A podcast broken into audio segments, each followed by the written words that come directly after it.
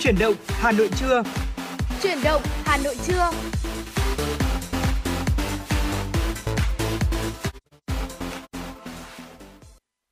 Thu Minh và Quang Minh xin được gửi lời chào tới quý vị thính giả. Chúng ta đang cùng gặp lại nhau trong chương trình chuyển động Hà Nội trưa nay, được phát sóng trên tần số FM 96 MHz của Đài Phát thanh và Truyền hình Hà Nội. Chương trình của chúng tôi cũng đang được phát trực tuyến trên website hanoionline.vn.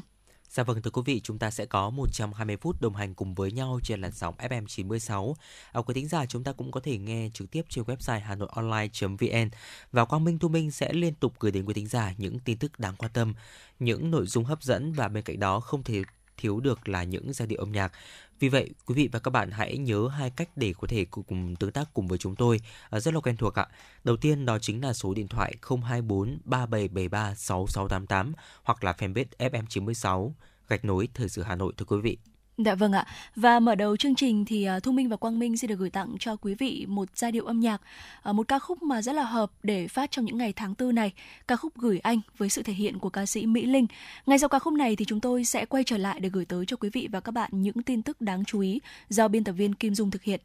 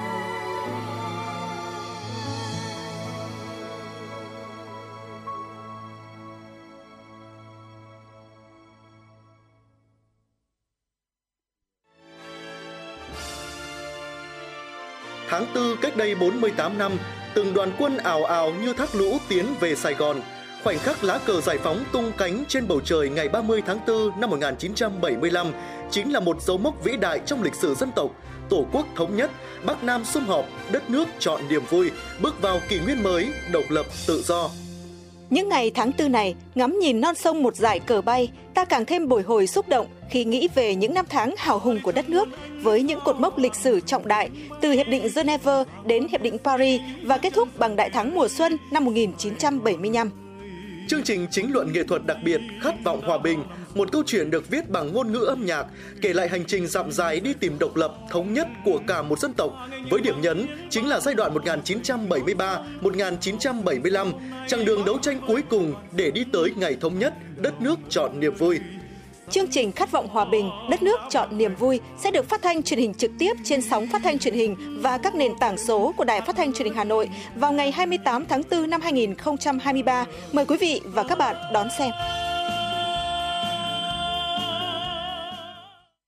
Quý thính giả đang quay trở lại với chuyển động Hà Nội trưa cùng Quang Minh và Thu Minh. Ngay bây giờ sẽ là những tin tức đầu tiên có trong buổi trưa ngày hôm nay.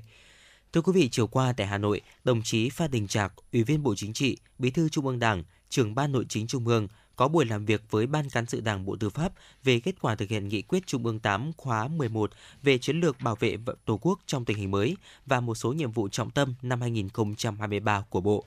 Phát biểu tại buổi làm việc, đồng chí Phan Đình Trạc nhất trí với những nhiệm vụ trọng tâm công tác tư pháp trong năm 2023 và định hướng đến hết nhiệm kỳ mà Bộ Tư pháp đề ra. Đồng chí đề nghị trong thời gian tới, để tiếp tục thực hiện tốt chiến lược bảo vệ Tổ quốc trong tình hình mới và nhiệm vụ của ngành, Bộ Tư pháp cần tập trung nâng cao hơn nữa hiệu quả công tác xây dựng và tổ chức thi hành pháp luật, đảm bảo tính công khai, minh bạch, đồng bộ, khả thi, nghiêm minh, công bằng và hiệu quả.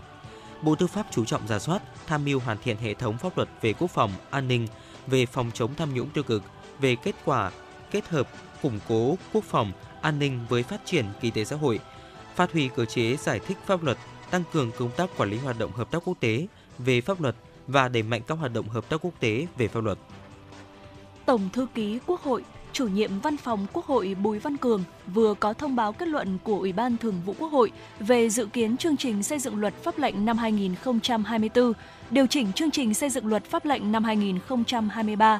Thông báo nêu rõ, Ủy ban Thường vụ Quốc hội cơ bản thống nhất các nguyên tắc lập dự kiến chương trình năm 2024 và điều chỉnh chương trình năm 2023 đồng thời đánh giá cao công tác chuẩn bị hồ sơ, tài liệu về dự kiến chương trình năm 2024, điều chỉnh chương trình năm 2023 của Chính phủ. Tòa án Nhân dân tối cao, Tổng Liên đoàn Lao động Việt Nam, đại biểu Quốc hội Nguyễn Anh Trí và công tác thẩm tra của Ủy ban Pháp luật các cơ quan của Quốc hội.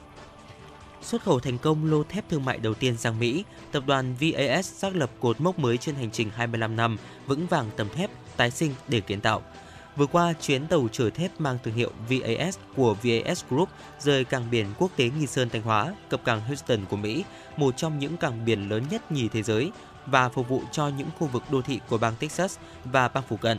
Không dừng lại ở Houston, trong năm 2023 này, thép VAS sẽ xuất tiếp lô hàng thép thương mại thứ hai đến cảng Los Angeles, trung tâm logistics của Mỹ ngay sau đó. Với cột mốc bứt phá sang thị trường Mỹ, VAS tiếp tục nối dài hành trình 25 năm vững vàng tầm thép, tái sinh để kiến tạo, tự hào đại diện ngành thép Việt Nam nói riêng và thương hiệu Việt nói chung dạng danh quốc gia, khẳng định tầm vóc dân tộc trên trường quốc tế. Tổ chức Y tế Thế giới nhận định virus SARS-CoV-2 vẫn còn tồn tại và lưu hành thì khả năng gia tăng số ca mắc tại tất cả các quốc gia, trong đó có Việt Nam. Đại diện WHO nhận định số ca mắc COVID-19 tại Việt Nam trong những tuần gần đây một phần là do người dân cho rằng COVID-19 đã kết thúc và không quan tâm đến việc đeo khẩu trang, rửa tay. Nguyên nhân có thể là do biến thể phụ mới được ghi nhận ở Việt Nam trong mấy tháng qua, có thể là do kháng thể mọi người có đã giảm dần theo thời gian do mũi tiêm cuối cùng mà họ nhận được đã trên 6 tháng. Vì vậy, đây là lời nhắc nhở mọi người đi tiêm mũi nhắc lại, cũng có thể là do nhận thức về nguy cơ đối với COVID-19 của người dân đã thay đổi. Hiện WHO vẫn đang tiếp tục theo dõi sát sao và phân tích tình hình dịch bệnh COVID-19 Ủy ban khẩn cấp của WHO sẽ có cuộc họp vào đầu tháng 5 để cân nhắc liệu COVID-19 có còn đủ yếu tố cấu thành tình trạng khẩn cấp về sức khỏe cộng đồng gây quan ngại quốc tế hay không. Thưa quý vị và các bạn, thông tin vừa rồi uh, thì cũng đã khép lại với uh, phần thông tin với phần những cái thông tin cụm tin đầu tiên của chương trình chuyển động Hà Nội trưa nay. Và trước khi chúng ta cùng đến với nội dung tiếp theo trong ờ, tiểu mục cà phê trưa thì xin mời quý vị chúng ta sẽ cùng thư giãn với một giai điệu âm nhạc, ca khúc vội vàng với sự thể hiện của ca sĩ Tạ Quang Thắng.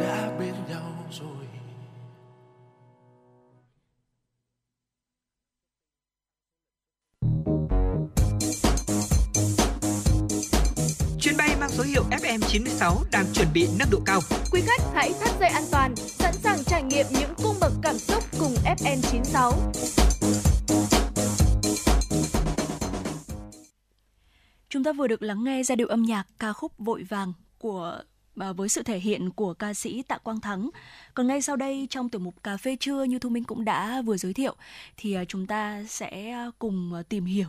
về một chủ đề đó chính là một chủ đề mà liên quan tới thời gian uh, một cái điều mà nếu như mà chúng ta biết cách kiểm soát nó uh, nếu như mà chúng ta có những cái quan niệm đúng đắn hơn về nó thì có lẽ rằng là uh, chúng ta sẽ tránh được uh, ví dụ như là một buổi sáng mà chúng ta phải quá là vội vàng chuẩn bị uh, để bắt đầu đi làm này ừ. hay là chúng ta có thể biết cách sử dụng thời gian một cách hiệu quả hơn để làm được nhiều việc hơn cũng như là đạt được những cái hiệu quả nhất định trong công việc. À, chính vì thế mà trong tiểu mục ngày hôm nay thì chúng tôi sẽ đem tới cho quý vị à, à, một chủ đề à, về 8 quan niệm sai lầm về thời gian khiến cho chúng ta làm việc kém hiệu quả. À, khi mà nhắc tới thời gian thì người ta sẽ đưa ra rất là nhiều những cái quan niệm, có những quan niệm đúng, có những quan niệm chưa đúng lắm. Vậy thì ngày hôm nay thì chúng ta hãy thử tìm xem xem là có những quan niệm có những cái quan niệm nào chưa thực sự đúng quý vị nhé. Dạ vâng thưa quý vị, đầu tiên ạ, chúng ta uh, cần phải phân chia đều thời gian cho mọi việc. Mỗi người trong chúng ta thì đều có 24 giờ mỗi ngày. Tuy nhiên thì người biết cách sử dụng thời gian không bao giờ chia 24 giờ này thành những phần bằng nhau để hoàn thành công việc đâu ạ. Và một trong những yếu tố giúp chúng ta có thể làm việc hiệu quả đó chính là khả năng sắp xếp thứ tự ưu tiên. À, ví dụ ạ, thời gian dành cho những người thân yêu quan trọng hơn thời gian dành cho mạng xã hội hay là khoảnh khắc chăm sóc bản thân quan trọng hơn là khoảnh khắc xem tivi Thời điểm ừ. suy nghĩ ý tưởng cho công việc sắp tới quan trọng hơn là thời điểm suy nghĩ xem là tối nay chúng ta nên ăn gì. Vậy nên là cái việc mà chúng ta phân bổ thời gian dựa trên thứ tự ưu tiên có thể tác động đáng kể đến cuộc sống của chúng ta và giúp bạn sẽ đưa ra được những quyết định sáng suốt cũng như là có thể à, tận hưởng được trọn vẹn hết những cái khoảnh khắc ý nghĩa của cuộc sống của chúng ta đấy ạ. Dạ vâng ạ. Vậy thì à, thay vì là chúng ta phân chia đều thời gian cho mọi việc thì chúng ta nên uh, sắp xếp theo thứ tự ưu tiên đúng không ừ. ạ? Xem là trong ngày hôm nay thì việc gì thì chúng ta cần dành nhiều thời gian hơn và việc gì thì chúng ta cần dành ít thời gian hơn. Đó và có một vài những cái ví dụ như anh Quang Minh vừa đưa ra và Thu Minh có thể nhắc lại cho quý vị. Ờ, ví dụ như là cái thời gian mà chúng ta dành cho những người thân yêu thì uh, nên có thể trong một cái ngày nào đó thì nó sẽ cần phải nhiều hơn cho thời gian dành mạng xã hội. Hoặc là chúng ta cần phải dành thời gian để chăm sóc bản thân uh, nhiều hơn là chúng ta sẽ dành cái khoảng thời gian cho việc uh, xem tivi đó hay là cái thời điểm mà chúng ta suy nghĩ cho ý tưởng của một cái công việc sắp tới quan trọng thì cũng cần nhiều thời gian hơn là cái thời gian cho việc uh, chúng ta suy nghĩ xem xem là tối nay ăn gì. Ừ. Ở bên cạnh đó thì có một cái quan niệm nữa mà mọi người cũng hay suy nghĩ về thời gian, thế nhưng mà nó cũng chưa thực sự chính xác, đó chính là thời gian là vô hình.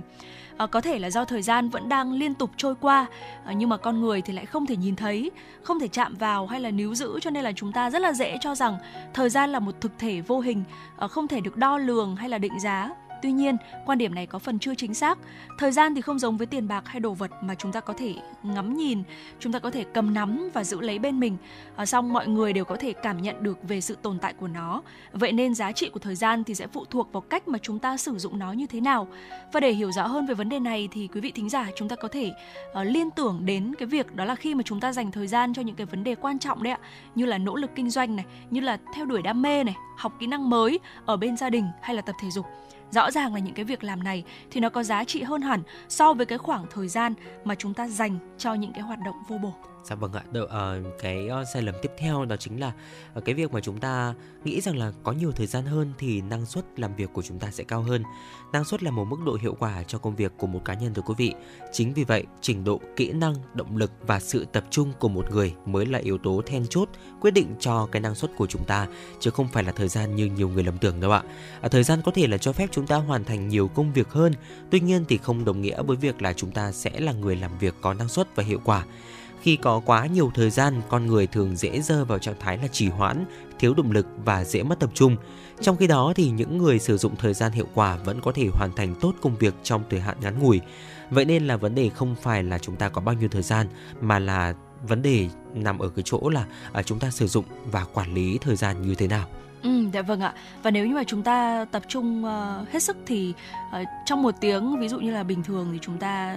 nếu mà chúng ta không tập trung và chúng ta không thực sự chú tâm vào cái việc mình làm đấy thì trong một tiếng chúng ta có thể chỉ hoàn thành được một nhiệm vụ. Thế nhưng mà khi mà chúng ta thay đổi cách làm việc của mình thì thậm chí rằng là trong một tiếng ngắn ngủi như như thế thôi, một cái thời gian ngắn ngủi như thế thôi thì chúng ta có thể hoàn thành được rất là nhiều nhiệm vụ. Uh, tiếp theo đó là quản lý thời gian chỉ giúp chúng ta làm được uh, nhiều việc hơn điều này có thực sự đúng hay không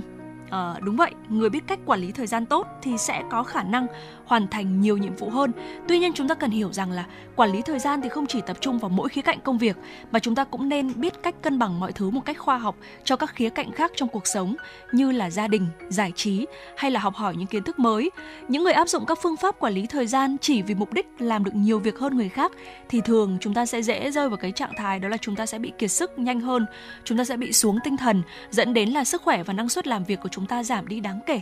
Đó là lý do tại sao mà cái việc cân bằng giữa làm việc và nghỉ ngơi thì mới quan trọng hơn, mới chính là cái lợi ích cốt lõi của việc quản lý thời gian. Ừ, dạ vâng ạ. Tiếp theo, à, cái việc mà chúng ta tự làm mọi thứ à, giúp chúng ta sử dụng thời gian hiệu quả hơn cũng là một cái điều à, mà có thể là nhiều người cũng đang lầm tưởng. Có lẽ là không ít người trong chúng ta nghĩ rằng là nếu bản thân tự làm mọi thứ thì chúng ta sẽ có khả năng là kiểm soát thời gian tốt hơn, đảm bảo chất lượng lẫn kết quả của công việc thay vì là yêu cầu sự hỗ trợ của người khác. À, tuy nhiên thưa quý vị, sự thật là việc giao phó hay là chia sẻ nhiệm vụ cho người có năng lực có thể giúp chúng ta tiết kiệm được thời gian, tập trung vào những nhiệm vụ quan trọng và đạt được hiệu quả cao hơn trong công việc của chúng ta. Mặt khác thì việc ủy thác hoặc là nhờ người khác hỗ trợ còn phần nào giúp thúc đẩy tinh thần đồng đội, à, sự tin tưởng và phát triển giữa những thành viên trong nhóm. Và điều này thì sẽ giúp ích cho chúng ta rất là nhiều khi mà thực hiện những nhiệm vụ mang tính đội nhóm đấy ạ. Ừ, dạ vâng. À, tiếp theo thì uh, nhiều người cho rằng là chỉ có những người làm chủ này thì mới có thể là có cái quyền kiểm soát lịch trình của mình. Uh, có lẽ đây là một cái điều mà rất là nhiều người nghĩ. Đó là chỉ có cấp trên hoặc là những cái chủ doanh nghiệp thì mới có thể tự do sắp xếp lịch trình của họ. Uh, nhìn chung thì quan điểm này có phần đúng. Tuy nhiên nó cũng chưa thực sự đủ đâu ạ. Có lẽ là chúng ta sẽ không có nhiều cái quyền quyết định trong công việc cũng như là chúng ta sẽ rất là khó kiểm soát được lịch trình cá nhân bởi ờ, ví dụ như là các cuộc họp khẩn cấp này những nhiệm vụ bất chợt. Tuy nhiên trong trường hợp này thì chúng ta hoàn toàn có thể quản lý thời gian của mình hiệu quả hơn thưa quý vị bằng nhiều cách khác nhau. À, ví dụ như là à, chúng ta có thể à, tìm cách thông báo cho sếp hay là đồng nghiệp về tình trạng công việc hiện tại của bạn. Ờ, cái điều này thì nó sẽ lại ờ, ờ, liên quan tới một cái kỹ năng khác đó là cái kỹ năng mà chúng ta biết nói ra những cái lời từ chối đấy ạ. Để tránh việc là chúng ta phải làm quá nhiều việc trong một cái khoảng thời gian ngắn. Tiếp theo đó là thiết lập ranh giới với uh, sếp hoặc đồng nghiệp về những cái nhiệm vụ mà chúng ta có thể chấp nhận. Ưu tiên xử lý những nhiệm vụ quan trọng nhất và nếu có thể thì hãy giao phó hoặc là hoãn lại những cái nhiệm vụ ít quan trọng hơn. Bên cạnh đó thì um, tại sao chúng ta không ờ, sử dụng to-do list, lịch hay là ứng dụng theo dõi lịch trình? à, có một số người thì họ vẫn rất là thích những cái cách truyền thống đó là viết ra một cái quyển sổ hãy chuẩn bị cho mình uh, một cái quyển sổ. Có lẽ là uh, đẹp một chút đầu tư một chút đi ạ. Nhìn vào chúng ta sẽ có cảm hứng để sắp xếp công việc hơn đấy ạ. Hoặc là thậm chí là ai bây giờ thì chúng ta cũng hầu hết là cũng sẽ đều có cho mình ít nhất một thiết bị uh, điện tử một thiết bị công nghệ và chúng ta hoàn toàn có thể sử dụng các cái app các cái ứng dụng ở trên đó để có thể uh, theo dõi giúp cho mình theo dõi lịch trình của mình.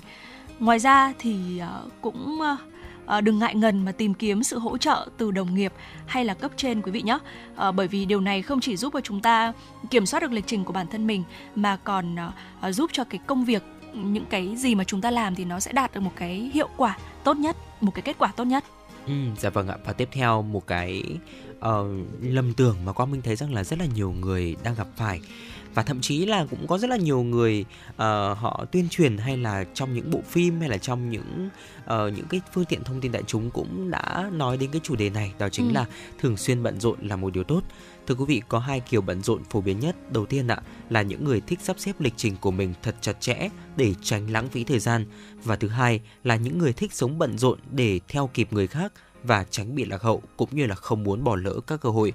Phần lớn những người tin vào quan niệm rằng là thường xuyên bận rộn là điều tốt thì có xu hướng bị ảnh hưởng bởi áp lực xã hội, khiến cho họ ưu tiên chọn công việc hơn là những khía cạnh khác trong cuộc sống. Tuy nhiên thưa quý vị, nếu chúng ta không muốn bản thân ngày càng kiệt sức cả về thể chất lẫn tinh thần hoặc là không muốn năng lượng, năng suất làm việc của chúng ta bị sụt giảm thì hãy lên kế hoạch nghỉ ngơi hợp lý để cơ thể có thể à, hồi phục năng lượng cũng như là đương đầu tốt hơn với những thử thách cho cuộc sống của chúng ta quý vị nhé. Ừ.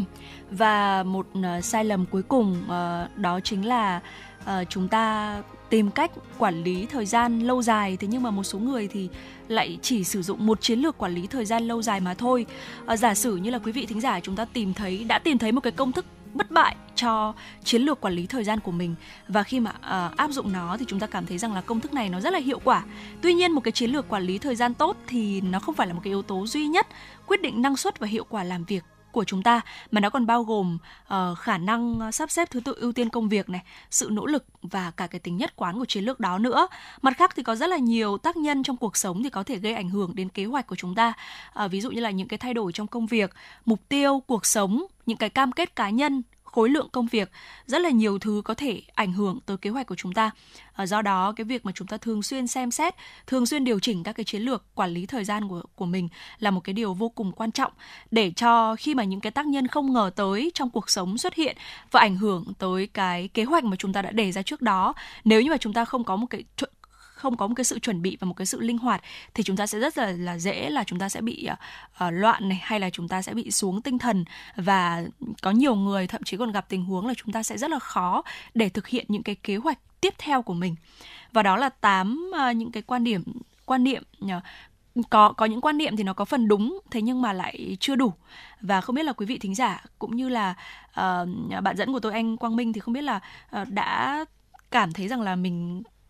hiểu và mình có đầy đủ những quan niệm đúng nhất về thời gian chưa ạ? Ừ, tôi nghĩ rằng là mỗi người trong chúng ta thì à, mỗi buổi sáng thức dậy chúng ta được ông trời ném cho 24 giờ. Ai cũng như vậy. Thế nhưng mà sử dụng nó như thế nào, làm sao để hiệu quả, có lẽ là nó phụ thuộc vào rất nhiều yếu tố ừ. uh, về cái um, thói quen của chúng ta này, về cái điều kiện của chúng ta hay là về cái tính chất công việc của chúng ta nữa. Và vừa rồi thì Quang Minh cũng như là Thu Minh cũng đã chia sẻ đến quý vị thính giả tám cái quan niệm sai lầm và khi mà tôi chia sẻ đi ạ thì tôi cũng thực sự là cũng tự mình nghiệm ra được rất là nhiều điều khi mà mình cũng có một vài những cái quan niệm mà có lẽ là nó cũng đang hơi hơi sai một chút ừ. thì có lẽ là mình ờ, ngay ngày hôm nay về thì mình cũng sẽ dần dần thay đổi để có thể làm sao đó sử dụng cái món quà mà ông trời ban tặng cho mỗi người mỗi ngày đúng không ạ 24 ừ. giờ một cách hợp lý một cách hiệu quả nhất và tôi nghĩ rằng là ai cũng sẽ có 24 giờ và thực sự là như vậy đấy ạ ừ. thế nhưng mà chúng ta sử dụng nó như thế nào và chúng ta trân trọng nó ra sao chúng ta tối ưu nó như thế nào để có thể là vừa uh, hoàn thiện công việc này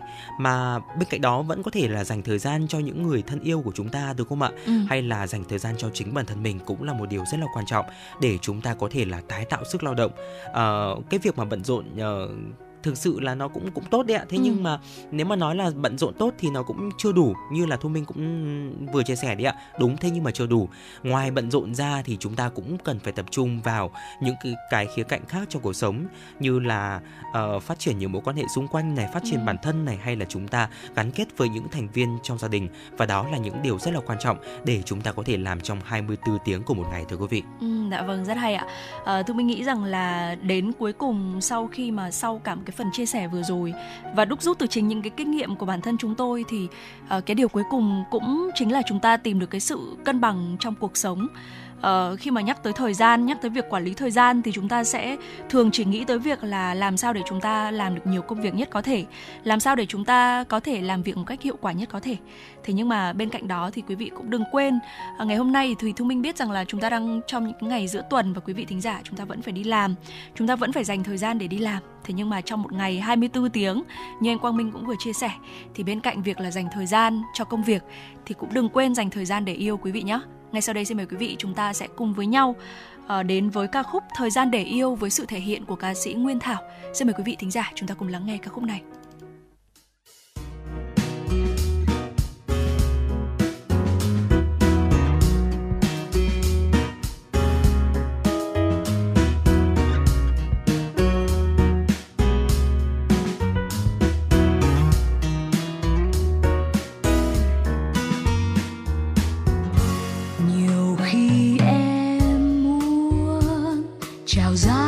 下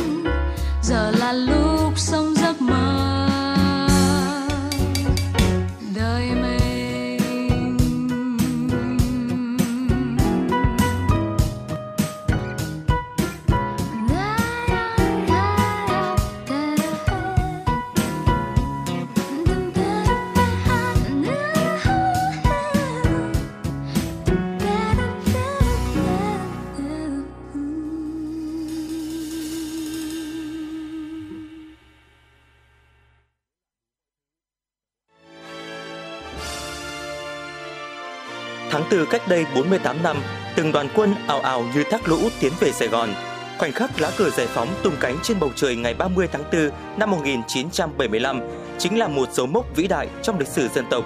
Tổ quốc thống nhất, Bắc Nam sum họp, đất nước chọn niềm vui, bước vào kỷ nguyên mới, độc lập và tự do.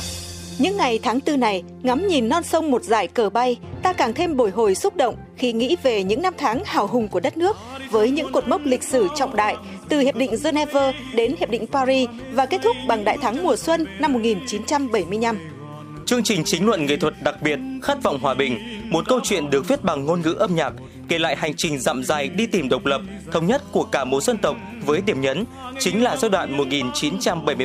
1973-1975, chặng đường đấu tranh cuối cùng để đi tới ngày thống nhất, đất nước chọn niềm vui. Chương trình Khát vọng hòa bình, đất nước chọn niềm vui sẽ được phát thanh truyền hình trực tiếp trên sóng phát thanh truyền hình và các nền tảng số của Đài Phát thanh Truyền hình Hà Nội vào ngày 28 tháng 4 năm 2023. Mời quý vị và các bạn đón xem.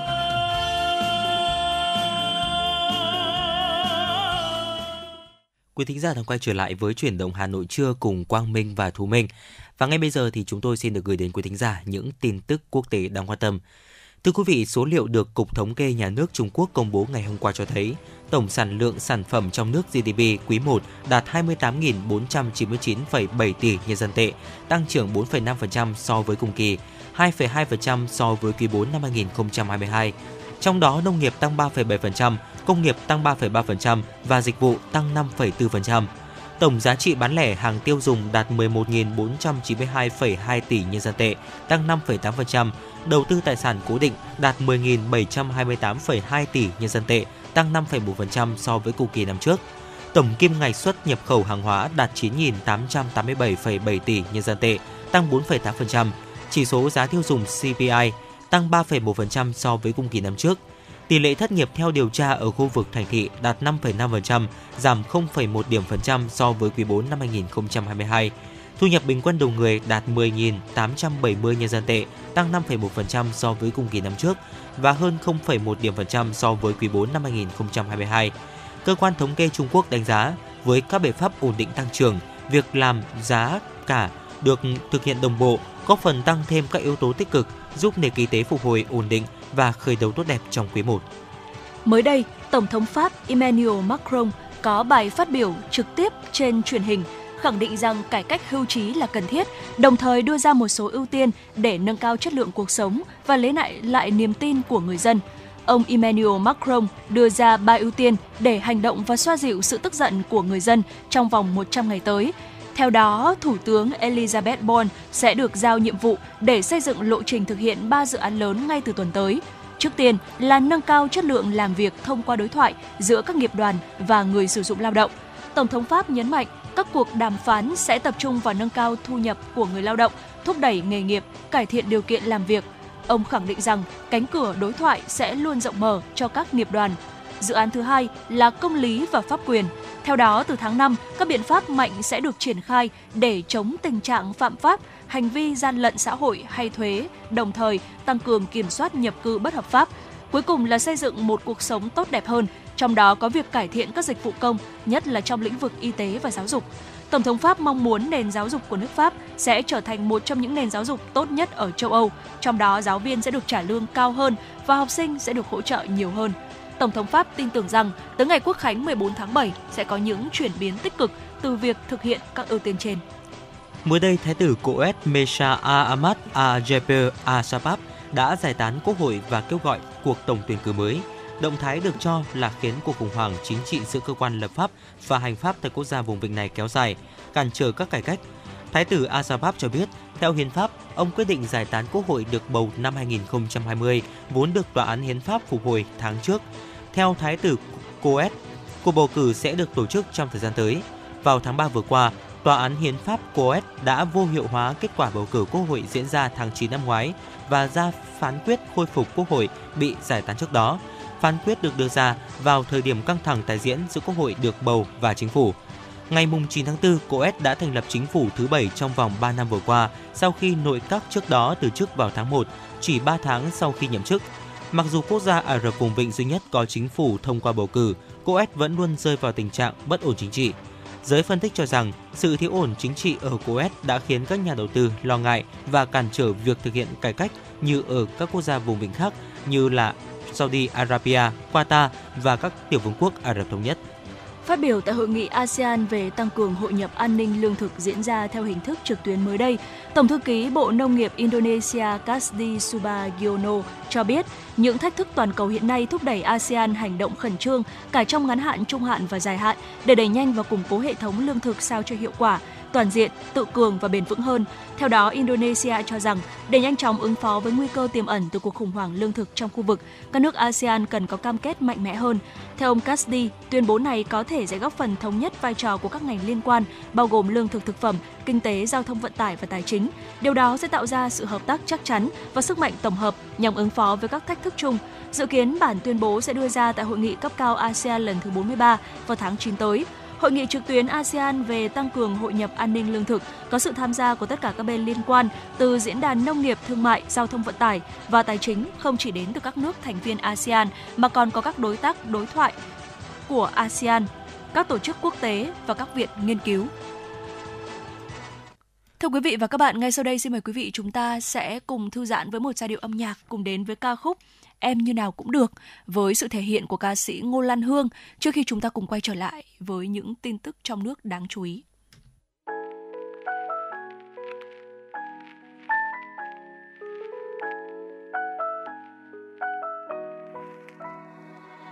lạc lối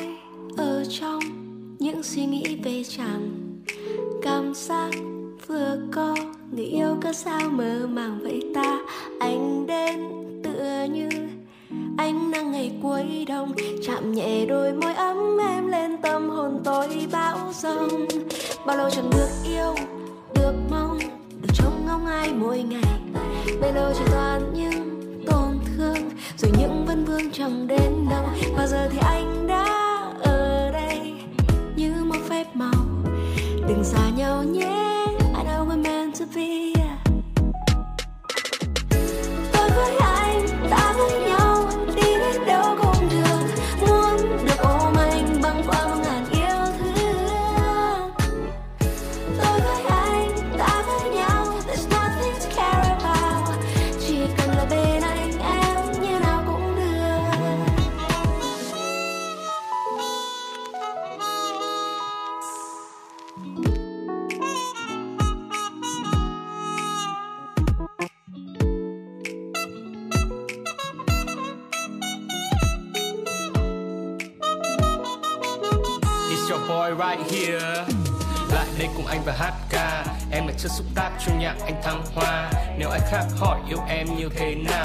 trả lời rằng yêu đến trước tế bào. Hả? Trời đổ mưa rồi mà sao em vẫn chưa đổ anh dự báo thời tiết là chơi là em mà ở khoác vào nhanh. Không cần phải lo lắng vì cuộc tình này trong trắng. Tôi và em vẽ nên cuộc tình như trong tranh.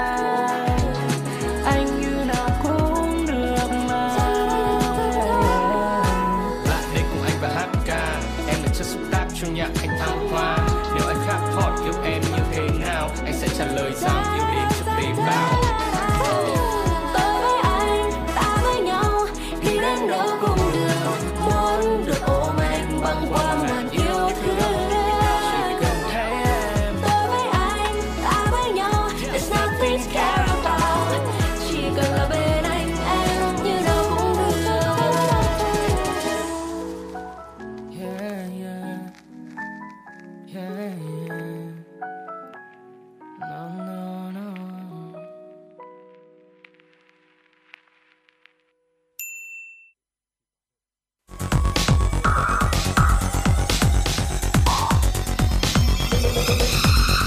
và các bạn đang theo dõi kênh FM 96 MHz của đài phát thanh truyền hình Hà Nội. Hãy giữ sóng và tương tác với chúng tôi theo số điện thoại 024 3773 6688 FM96 đồng hành trên mọi nẻo đường.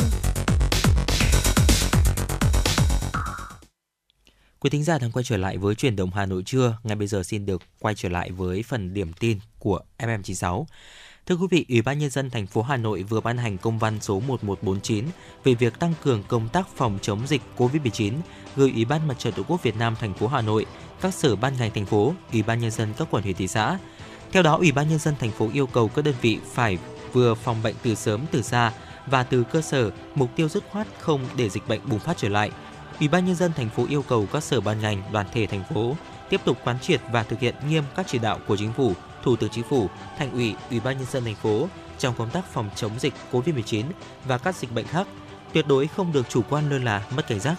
Riêng với Ủy ban nhân dân các quận huyện thị xã, Ủy ban nhân dân thành phố Hà Nội yêu cầu các đơn vị chủ động nắm bắt tình hình dịch bệnh trong nước, thành phố và địa phương để có phương án triển khai kịp thời, kiên quyết kiên trì và kiên định đảm bảo kiểm soát tình hình dịch bệnh để phát triển kinh tế xã hội, trong đó phòng bệnh từ sớm từ xa và từ cơ sở, mục tiêu dứt khoát không để dịch bệnh bùng phát trở lại. Chiều qua tại Bảo tàng Hà Nội diễn ra lễ khai mạc triển lãm Những mảnh vụn. Đây là triển lãm chuyên đề về các sản phẩm ghép vải vụn do người khuyết tật thuộc Hợp tác xã Vụn Art sáng tạo, thiết thực kỷ niệm Ngày bảo vệ chăm sóc người khuyết tật Việt Nam 18 tháng 4. Triển lãm giới thiệu gần 40 bức tranh và nhiều sản phẩm thủ công ứng dụng, cùng các hoạt động trình diễn và trải nghiệm tương tác phục vụ khách tham quan. Qua đó lan tỏa những giá trị tốt đẹp về nghị lực sống, nỗ lực vượt khó vươn lên của những người yếu thế trong xã hội – theo đó, các bức tranh của Vụn Art được ghép lại từ những mảnh vụn thu nhặt sau quá trình sản xuất hàng hóa của làng nghề lụa Vạn Phúc để phác họa nên nhiều nội dung của tranh dân gian hàng trống, kim hoàng, đồng hồ. Bên cạnh đó là những sáng tạo về cảnh đẹp đồng quê, danh lam thắng cảnh, chân dung danh nhân hay các tác phẩm tranh nổi tiếng của họa sĩ thế giới. Ông Lê Việt Cường, giám đốc hợp tác xã Vụn Art cho biết, tranh ghép vải là một loại hình nghệ thuật đòi hỏi tính tỉ mỉ, cẩn trọng, con mắt nghệ thuật tinh tế và khả năng phối hợp ngẫu hứng qua những mảnh lụa nhiều màu sắc. Những mảnh vụn từ lụa phế thải khi qua tay người thợ như được thổi hồn trở nên sống động đẹp mắt đã và đang là niềm tự hào của tập thể Vụn Art. Triển lãm những mảnh vụn sẽ kéo dài đến tháng 10 năm 2023 trong thời gian triển lãm sẽ có những buổi workshop trải nghiệm làm tranh, làm quà lưu niệm bằng vải lụa vụn vào dịp cuối tuần. Chiều qua, Ủy ban nhân dân thành phố Hà Nội phối hợp với Bộ Văn hóa, Thể thao và Du lịch Hàn Quốc tổ chức lễ khánh thành dự án tái tạo thư viện công cộng tại Thư viện Hà Nội 47 Bà Triệu Hoàn Kiếm. Phát biểu tại lễ khánh thành, Phó Chủ tịch Ủy ban nhân dân thành phố Hà Nội Vũ Thu Hà nhấn mạnh, dự án tái tạo thư viện công cộng giai đoạn 2021-2022 do Bộ Văn hóa, Thể thao và Du lịch Hàn Quốc tài trợ với mục tiêu hỗ trợ nâng cao sử dụng diện tích của Thư viện Hà Nội. Dự án hướng tới xây dựng không gian thưởng thức văn hóa và đọc sách – hỗ trợ việc trao đổi, giao lưu văn hóa, truyền tải thông tin, đời sống học thuật nhằm giúp nâng cao chất lượng đời sống tinh thần của các tầng lớp nhân dân thủ đô. Phó Chủ tịch Ủy ban nhân dân thành phố tin tưởng khi dự án đi vào hoạt động, Thư viện Hà Nội sẽ trở thành một không gian sáng tạo, ươm mầm các tài năng sáng tạo của thủ đô. Dự án cũng tạo bước tiến mới cho Thư viện Hà Nội trong việc đáp ứng văn hóa đọc trong xu thế toàn cầu hóa, ứng dụng công nghệ thông tin và chuyển mình từ thư viện truyền thống sang hiện đại, mang lại nhiều tiện ích, nâng cao chất lượng phục vụ các tầng lớp nhân dân thủ đô.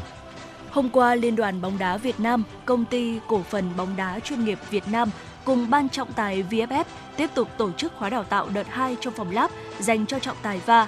Đợt tập huấn diễn ra từ nay đến hết ngày 3 tháng 5 tại Hà Nội. Đây cũng là thời điểm V-League tạm nghỉ nhường chỗ cho đội tuyển U22 Việt Nam làm nhiệm vụ tại SEA Games 32 ở Campuchia. Trong giai đoạn đào tạo đợt 2 kéo dài 16 ngày liên tục, 18 trọng tài, trợ lý trọng tài sẽ được các giảng viên ban trọng tài và giảng viên FIFA hướng dẫn đào tạo, làm quen với VA trong phòng lab ở mức độ có sự đòi hỏi cao hơn về chuyên môn như phân tích đánh giá các clip tình huống phức tạp dài 3 đến 5 phút, cùng việc áp dụng một trận đấu 90 phút trực tiếp hoặc ghi trước. Đây là bước đi tiếp theo tiến gần hơn nữa việc VA có thể sớm áp dụng vào các trận đấu tại V-League qua đó hỗ trợ các trọng tài hoàn thành tốt hơn nhiệm vụ trên sân. Sau đợt tập huấn trong phòng lab này, ở các lần đào tạo tiếp theo, 18 trọng tài và trợ lý trọng tài sẽ tiếp tục trải qua các đợt tập huấn trên xe va.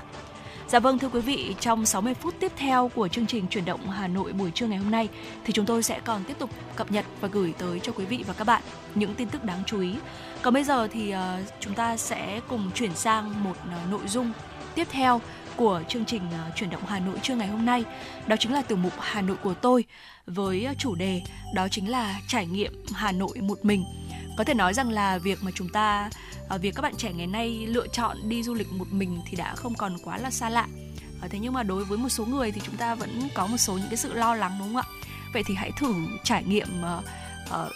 trước một chút nhé, trải nghiệm với một ừ. cái địa điểm tương đối là dễ dàng đối với chúng ta, đó chính là thủ đô thân yêu Hà dạ Nội. Vâng. Dạ vâng thưa quý vị, ở với những ai đang sống và làm việc tại thủ đô của chúng ta, nơi đây dường như đã trở nên quá đỗi thân quen rồi và có lẽ đến một thời điểm nào đó thì họ không còn tìm được những trải nghiệm mới, những niềm vui khác lạ ở thành phố này. Tuy nhiên thưa quý vị, những điều đã cũ, những nơi đã từng thử đều có thể trở thành một trải nghiệm mới thú vị đấy ạ. Và khi chúng ta thử làm nó theo một cách khác là đi chơi một mình. Vậy nên là chúng ta một mình đi dạo chơi quanh Hà Nội sẽ như thế nào? Và Ngay sau đây chúng ta sẽ cùng nhau trải qua cũng như là tham gia vào một chuyến hành trình từ sáng cho đến đêm tại Hà Nội thưa quý vị. Ở đầu tiên là buổi sáng thì Quang Minh và Thu Minh gợi ý đến cho quý vị thính giả một uh, lộ trình đó chính là chúng ta sẽ đi ăn sáng, dạo Hồ Gươm và phố cổ.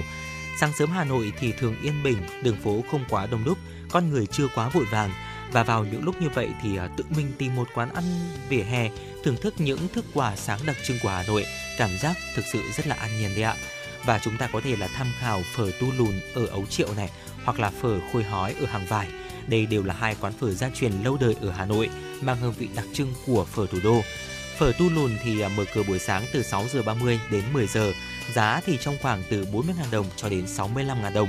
còn phở khôi hói cũng là một à, quán phở mà rất là yêu thích của Quang Bình đấy ạ. Có giá dao động từ 35.000 đồng cho đến 80.000 đồng, mở cửa từ 6 giờ cho đến 21 giờ 30. Ở ờ, sau bữa sáng thì chúng ta hãy dạo bước quanh phố cổ để có thể cảm nhận một Hà Nội thật là khác lạ qua những cái con phố như là lạn ông, mùi thuốc bắc thơm nhẹ phảng phất hay là những ngôi nhà cổ vẫn giữ được kiến trúc xưa cũ, cả con phố như là nằm ngoài sự đô thị hóa của Hà Nội vậy à, chúng ta cũng có thể là đi qua hàng mã ngắm gọn được một Hà Nội xưa với những món đồ trang trí rực rỡ quanh năm. Con phố vừa tấp nập buôn bán thế nhưng mà cũng vừa trầm mặc của cái hồn nơi gìn giữ truyền thống của Hà Nội thưa quý vị. Đến buổi trưa thì ờ, có rất nhiều lựa chọn ờ, cho việc ăn trưa ở Hà Nội. Ừ. và bánh cuốn là một lựa chọn tương đối phù hợp đấy ạ. Khi mà nó vừa có vị đậm đà của nước chấm lại vừa có sự mềm mướt của bánh vị thơm của mộc nhĩ nấm hương.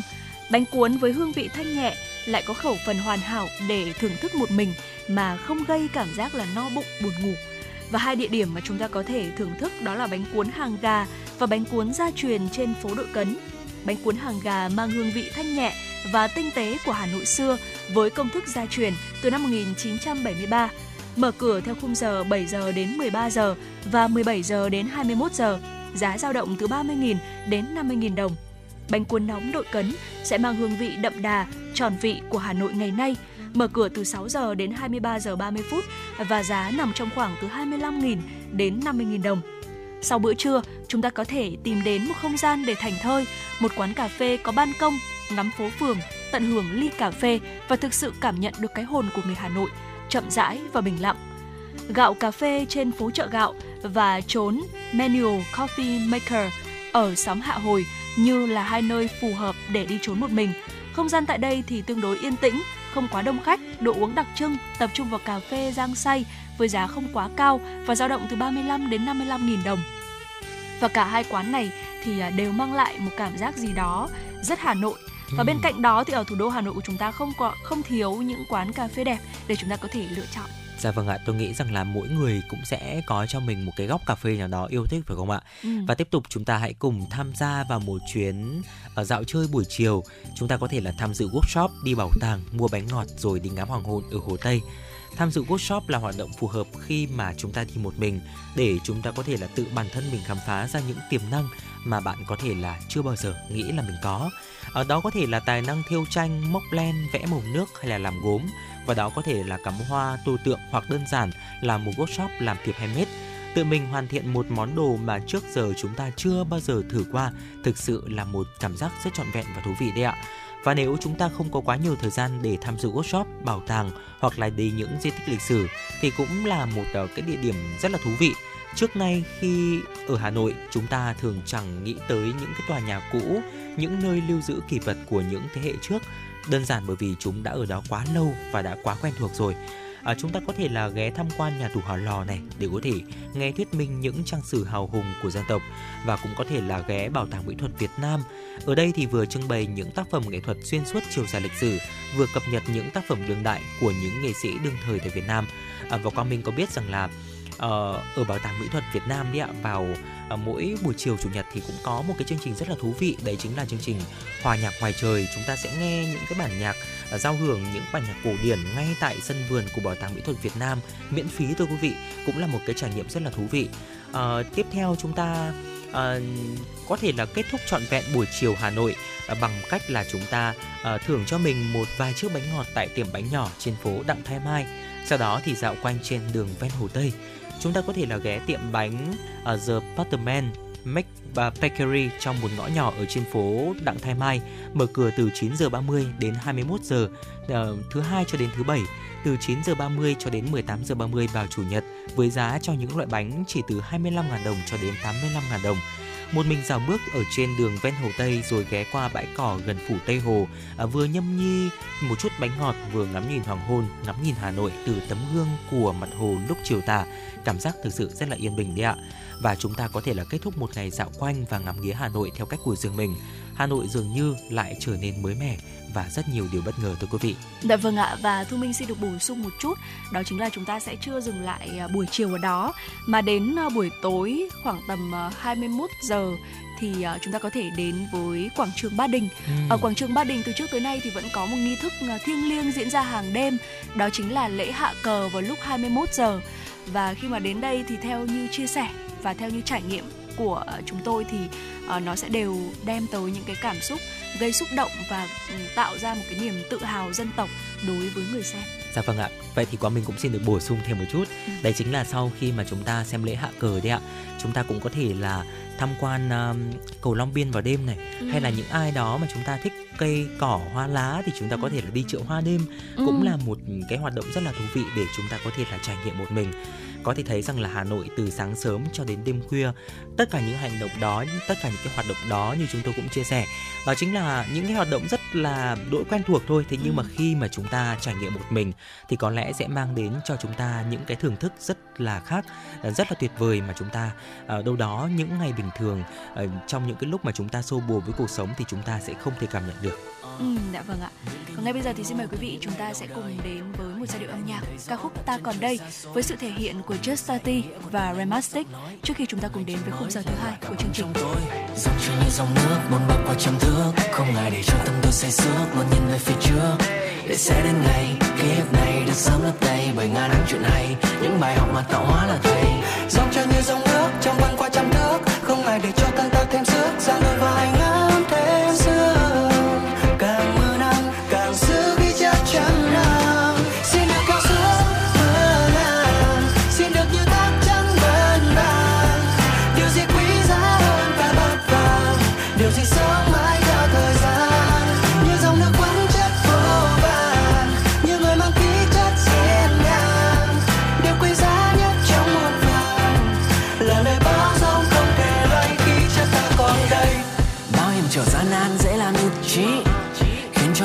chất sớm bị mất đi? Khiến cho chữ duy nhất trở thành bất kỳ và đã bao nhiêu va vấp ta phải cất kỹ. Dù khi vui hay khi buồn trắng đen thật giả. Dù nốt thăng hay nốt trầm, vẫn sẽ ngân nga. Cuộc đời là bản hoa tấu của những thanh âm lạ. Và ta sẽ hát lên những giai điệu của riêng ta. Dòng chơi như dòng nước, trong vân qua trăm nước không ai để cho thân ta thêm sức. Giang đôi vai ngã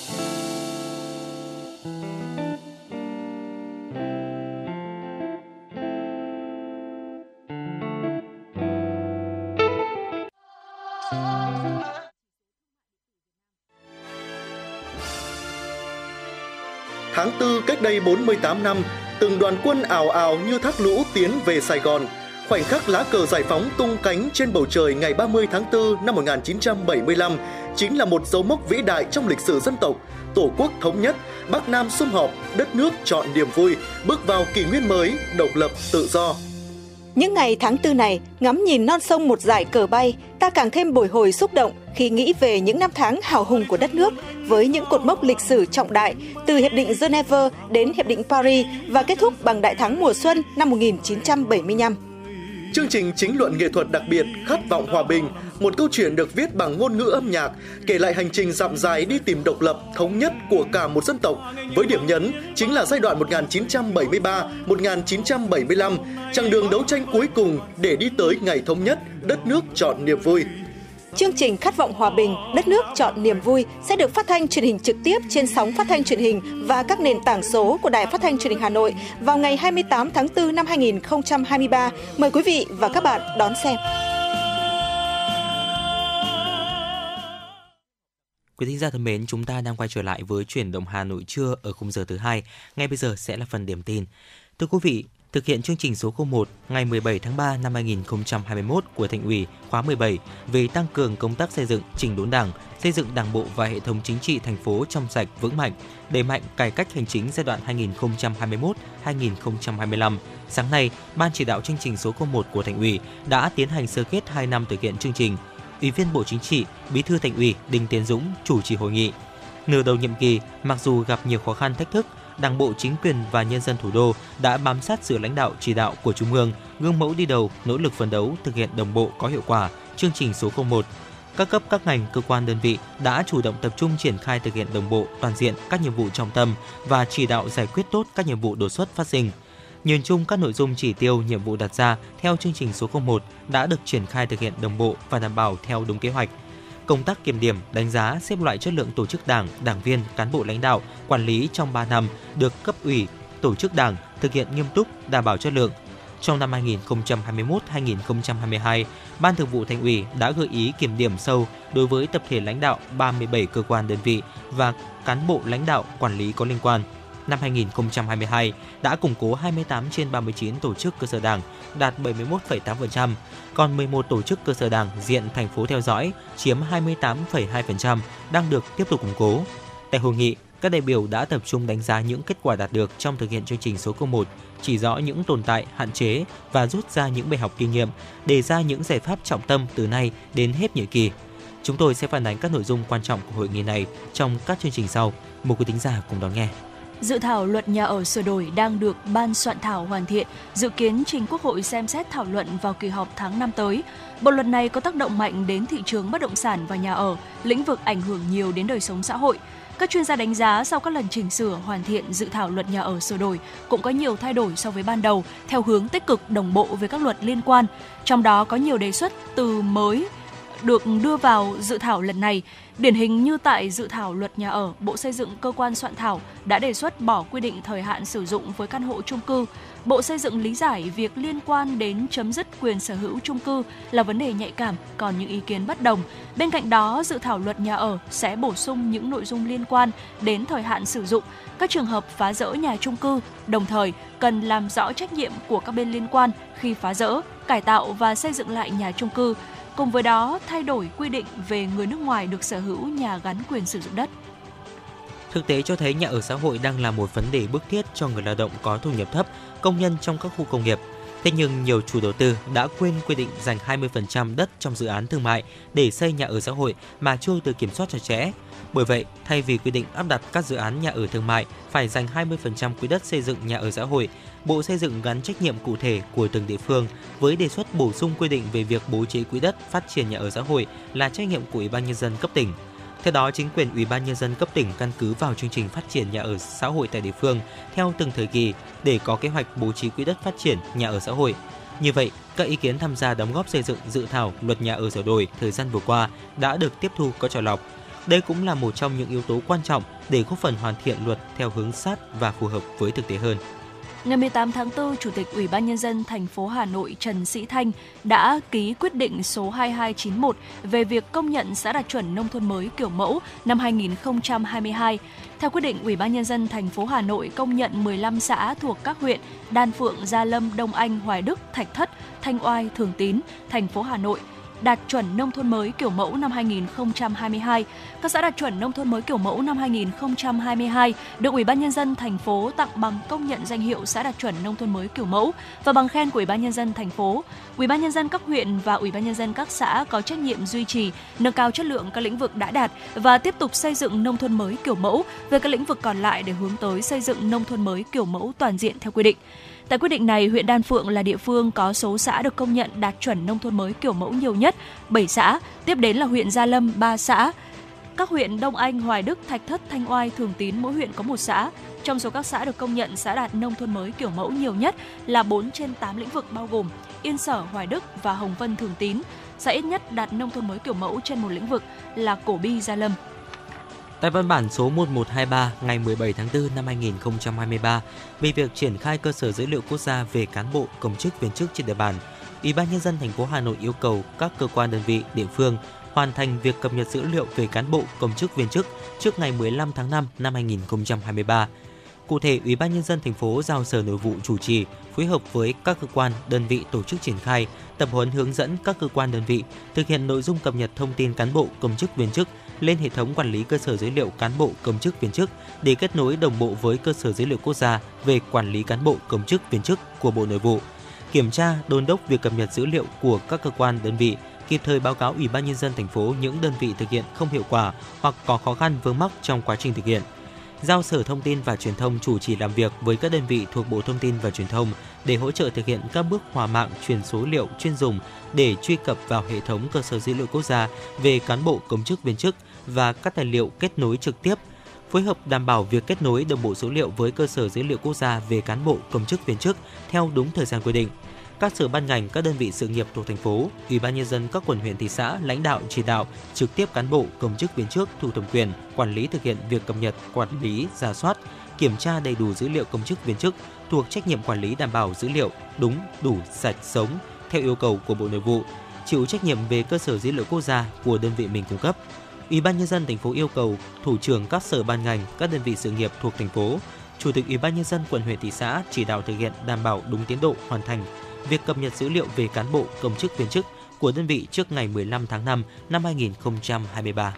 Trước khi đến với những tin tức tiếp theo, xin mời quý vị thính giả chúng ta cùng thư giãn với một giai điệu âm nhạc.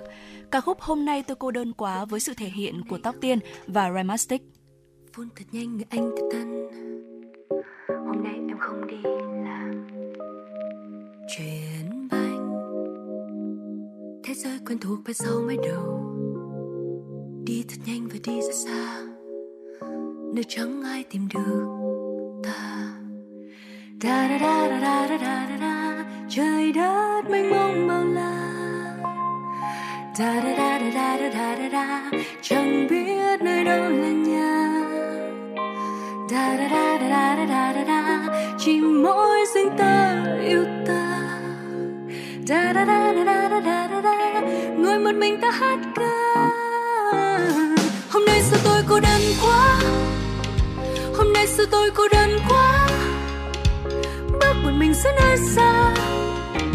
còn niềm vui dường như đã. Hôm nay sao tôi cô đơn quá?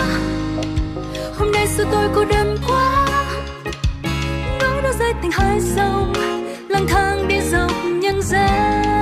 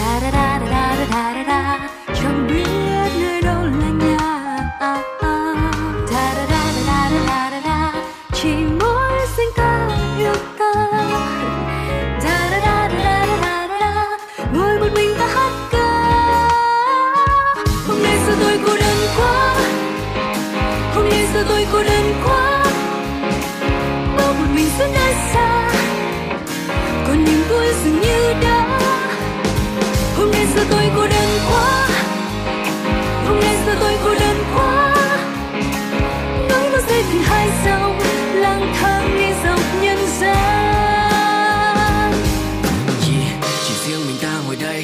nghiêng cùng lá cùng mây. Chẳng điên chẳng qua nhận thấy từ nay bình yên chẳng quá tầm tay. Người mơ xa xôi, người mơ, người có xe hơi nhà lầu. Ta mơ tìm được dáng người gắn bó hơi thở cả đời cho nhau. Vì nơi ngày mai ta đến, có nắng, có gió ở bên. Có mùi hoa dại lưu luyến, ta giờ chỉ thiếu một bóng người quen. Nên ta cứ, bạn cùng cỏ là nơi những khúc sẽ vui mờ. Để ngày kéo đến với những câu hát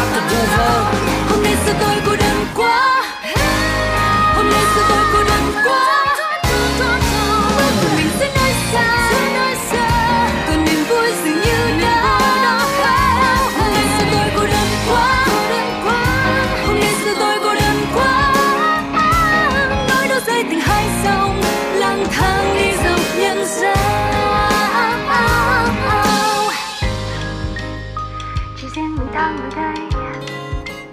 Ngang nhiên cùng lá của mây bình yên chưa quá tương tay hôm nay sao tôi cô đơn quá? Hôm nay sao tôi cô đơn quá? Hôm nay sao tôi cô đơn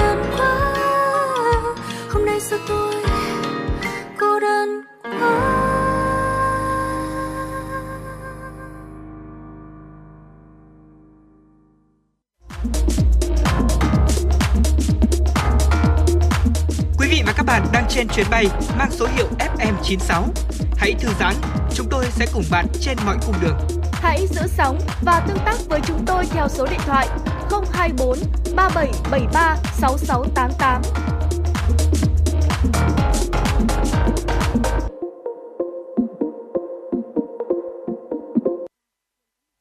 Xin mời quý vị chúng ta sẽ cùng tiếp tục đến với những tin tức tiếp theo.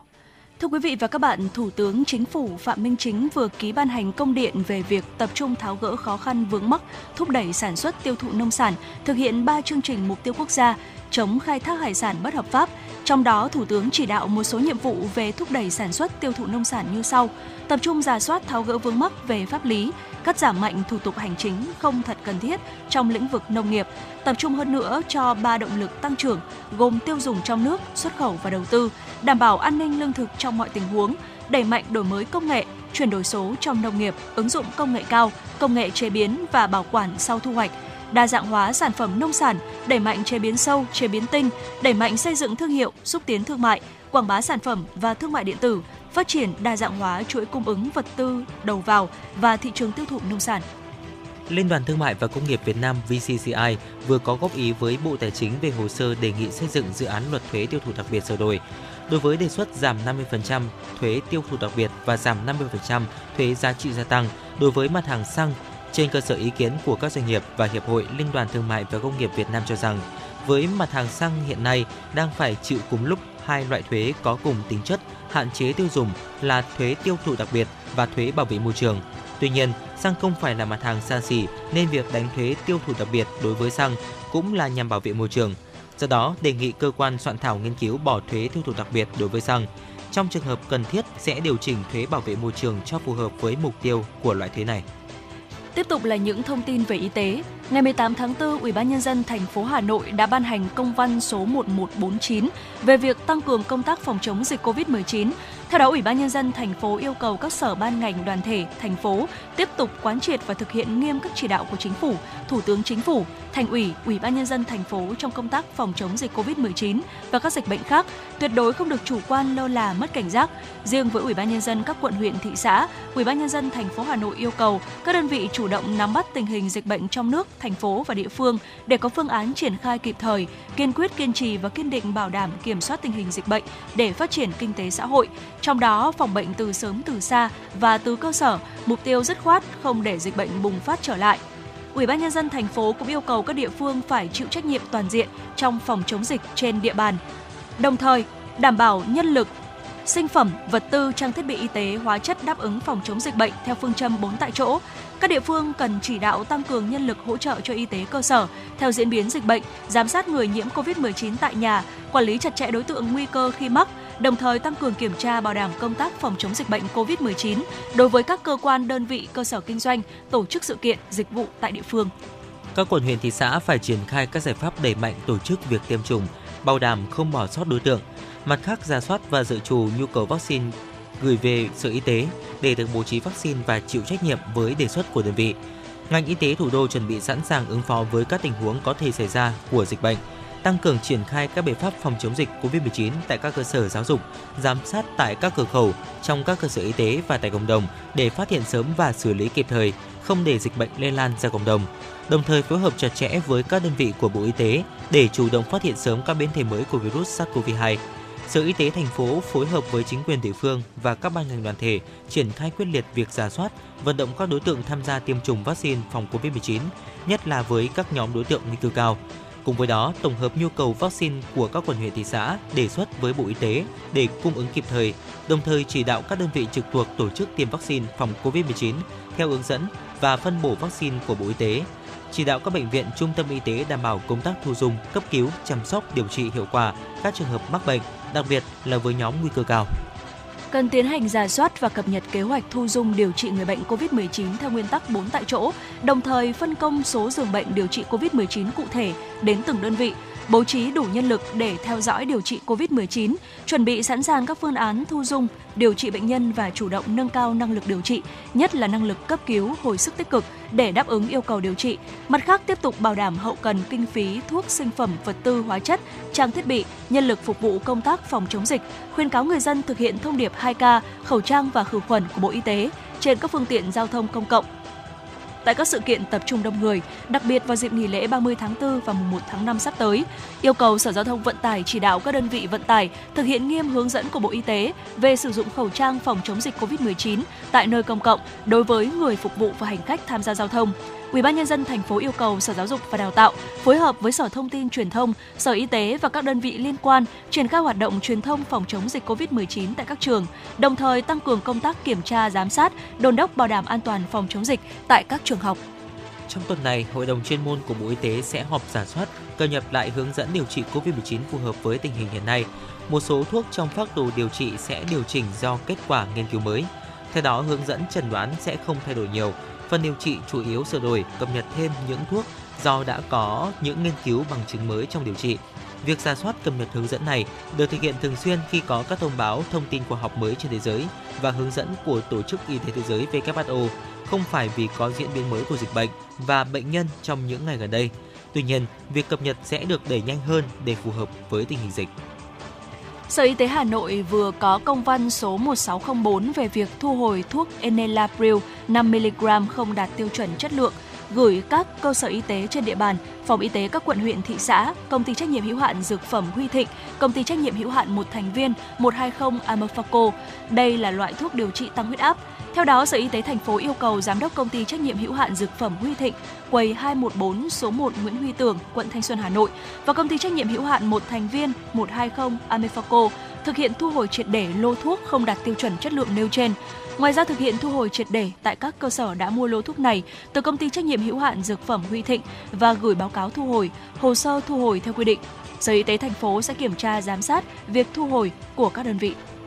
Chiều qua, Cục Bản quyền tác giả phối hợp với Trung tâm Chuyển giao trí thức và hỗ trợ khởi nghiệp Đại học Quốc gia Hà Nội tổ chức lễ khai mạc chuỗi sự kiện nhân ngày Sở hữu trí tuệ thế giới 26 tháng 4, Ngày sách và bản quyền thế giới 23 tháng 4 và Game Show Bản quyền và sáng tạo năm 2023. Sau lễ khai mạc chuỗi sự kiện, sinh viên 4 trường đại học, Đại học Luật, Đại học Quốc gia Hà Nội, Học viện Phụ nữ, Đại học Văn hóa và Đại học Kinh tế Quốc dân đã tham gia game show Bản quyền và sáng tạo với nhiều phần thi hấp dẫn, thể hiện sự hiểu biết, chung tay bảo vệ quyền tác giả, quyền liên quan của thế hệ trẻ. Thưa quý vị, từ đầu tháng 4 đến nay, Ban Quản lý Phố sách Hà Nội đã chủ trì phối hợp với các nhà sách tổ chức nhiều hoạt động chào mừng kỷ niệm Ngày sách và Văn hóa đọc Việt Nam 21 tháng 4 lần thứ hai năm 2023, mừng 6 năm ngày thành lập Phố sách Hà Nội, mùng 1 tháng 5 năm 2017, mùng 1 tháng 5 năm 2023. Đặc biệt, ngày 21 tháng 4 tới đây, Ban Quản lý Phố sách Hà Nội sẽ khai mạc sự kiện Sách cho bạn cho tôi. Đây cũng là chương trình được Ủy ban Nhân dân quận Hoàn Kiếm phát động nhằm phát huy hiệu quả không gian văn hóa đọc tại phố sách Hà Nội để phố sách Hà Nội thực sự trở thành điểm đến văn hóa tại thủ đô sau 6 năm đi vào hoạt động. Trong khuôn khổ sự kiện sách cho bạn cho tôi, bên cạnh các chương trình văn nghệ chào mừng Ngày sách và Văn hóa đọc Việt Nam, phát biểu của lãnh đạo thành phố, tham luận của các nhà sách, tại phố sách Hà Nội cũng sẽ diễn ra nhiều hoạt động khác như các đơn vị nhà sách sẽ trao tặng sách cho tủ sách cộng đồng, con tàu tri thức của phố sách Hà Nội, công bố giải thưởng cuộc thi xếp sách nghệ thuật với chủ đề Sách cho bạn cho tôi, trao giải cuộc thi vẽ theo nội dung cuốn sách em yêu, biểu diễn sân khấu hóa các tác phẩm văn học. Thưa quý vị, dự báo tình hình thiên tai năm 2023 tiếp tục phức tạp khó lường. Chủ tịch Ủy ban nhân dân thành phố Hà Nội Trần Sĩ Thanh đã chỉ thị các cơ quan đơn vị địa phương phải quán triệt nguyên tắc phòng ngừa chủ động, ứng phó kịp thời, khắc phục khẩn trương và có hiệu quả, thực hiện hiệu quả phương châm 4 tại chỗ. Cùng với đó, các cơ quan đơn vị địa phương phải tăng cường truyền thông, tuyên truyền, phổ biến pháp luật, đào tạo, tập huấn, diễn tập và nâng cao nhận thức cộng đồng về phòng chống thiên tai, tìm kiếm cứu nạn.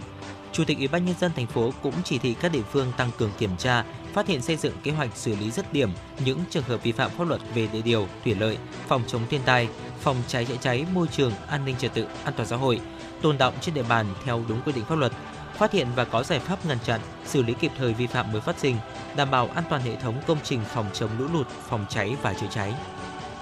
Cục Đăng kiểm Việt Nam cho biết thời gian vừa qua, thông qua phản ánh của người dân và phương tiện thông tin đại chúng, Cục Đăng kiểm Việt Nam nhận thấy có một số đơn vị đăng kiểm xe cơ giới tự ý đưa ra các yêu cầu không đúng quy định. Cục Đăng kiểm nghiêm cấm các đơn vị đăng kiểm, các đăng kiểm viên và nhân viên đăng kiểm tùy tiện tự ý đưa ra các yêu cầu và ban hành các quy định trái pháp luật, lợi dụng lúc khó khăn ùn tắc để tiêu cực, sách nhiễu trục lợi. Nếu để xảy ra sai phạm sẽ bị xử lý nghiêm theo quy định của pháp luật. Đồng thời, các trung tâm đăng kiểm phải bố trí nhân viên nghiệp vụ chuyên trách để thực hiện các thủ tục tiếp nhận và cấp miễn kiểm định lần đầu cho phương tiện đảm bảo được nhanh chóng thuận tiện, không để tình trạng chậm trễ kéo dài thời gian giải quyết. Ngoài ra, Cục Đăng kiểm cho biết đã có văn bản gửi các sở giao thông vận tải đề nghị các đơn vị đăng kiểm hỗ trợ tăng cường đăng kiểm Xin lỗi quý vị, tăng cường đăng kiểm viên cho các đơn vị đăng kiểm tại khu vực Hà Nội, Thành phố Hồ Chí Minh và một số điểm nóng khác. Đến nay đã có một số đơn vị đăng kiểm tham gia hỗ trợ. Cục Hàng không Việt Nam vừa nhất trí với đề xuất thí điểm ứng dụng căn cước công dân gắn chip và giải pháp xác thực hành khách làm thủ tục đi máy bay tại cảng hàng không quốc tế Nội Bài. Tuy nhiên, để triển khai có hiệu quả, Cục Hàng không Việt Nam yêu cầu cảng hàng không quốc tế Nội Bài có phương án thí điểm cụ thể, tổ chức truyền thông chặt chẽ, đầy đủ đến hành khách, doanh nghiệp, đồng thời thông báo rõ việc thí điểm là hoàn toàn tự nguyện, không bắt buộc với hành khách. Trước đó, Cảng hàng không quốc tế Nội Bài có văn bản báo cáo Cục Hàng không Việt Nam về việc thí điểm ứng dụng căn cước công dân gắn chip và giải pháp xác thực hành khách làm thủ tục đi máy bay nội địa tại cảng. Ngày 18 tháng 4, Công an quận Hoàn Kiếm Hà Nội đã ra quyết định bắt khẩn cấp Nguyễn Ngọc Thắng, tài xế ô tô drift trước nhà hát lớn Hà Nội để điều tra về hành vi gây dối trật tự công cộng. Cùng ngày quyết định phê chuẩn lệnh bắt người bị giữ trong trường hợp khẩn cấp đối với Nguyễn Ngọc Thắng về hành vi gây dối trật tự công cộng được Viện Kiểm sát Nhân dân cung cấp phê chuẩn. Trước đó, nam thanh niên này đã sử dụng ô tô nhãn hiệu Nissan điều khiển tốc độ cao, rú ga, drift nhiều vòng quanh bùng binh tại trước nhà hát lớn, gây ảnh hưởng đến an ninh trật tự và an toàn cho người tham gia giao thông. Khi đối tượng dừng xe lại tại trước bên trái nhà hát lớn thì tổ công tác công an phường Tràng Tiền đã yêu cầu đối tượng dừng xuống xe nhưng đối tượng không chấp hành và phóng xe bỏ chạy. Chiều qua, Cục Hải quan Thành phố Hồ Chí Minh cho biết vừa kiểm tra phát hiện một container hàng quá cảnh chứa gần 12 triệu điếu thuốc lá nghi vi phạm quyền sở hữu trí tuệ. Tại thời điểm kiểm tra, đội kiểm soát chống buôn lậu hàng giả và bảo vệ quyền sở hữu trí tuệ, Cục điều tra chống buôn lậu Tổng cục Hải quan chủ trì phối hợp với chi cục Hải quan cửa khẩu cảng Sài Gòn khu vực 1, Cục Hải quan Thành phố Hồ Chí Minh kiểm tra thực tế lô hàng thuốc lá đóng trong container, phát hiện có 1.173 thùng thuốc lá, bao gồm 11 triệu 730 nghìn điếu thuốc lá các loại hiệu Manpro màu đỏ, Manpro Gold, SC và Seven, nghi vấn vi phạm quyền sở hữu trí tuệ. Hiện tại, đội 4 đã lấy các mẫu hàng hóa nêu trên để giám định sở hữu công nghiệp tại Viện Khoa học Sở hữu Công nghiệp và có công văn thông báo gửi các chủ thể xin lỗi quý vị, gửi các chủ thể quyền các nhãn hiệu Manpro, Seven và SE. Vụ việc đang được tiếp tục được xác minh và điều tra làm rõ.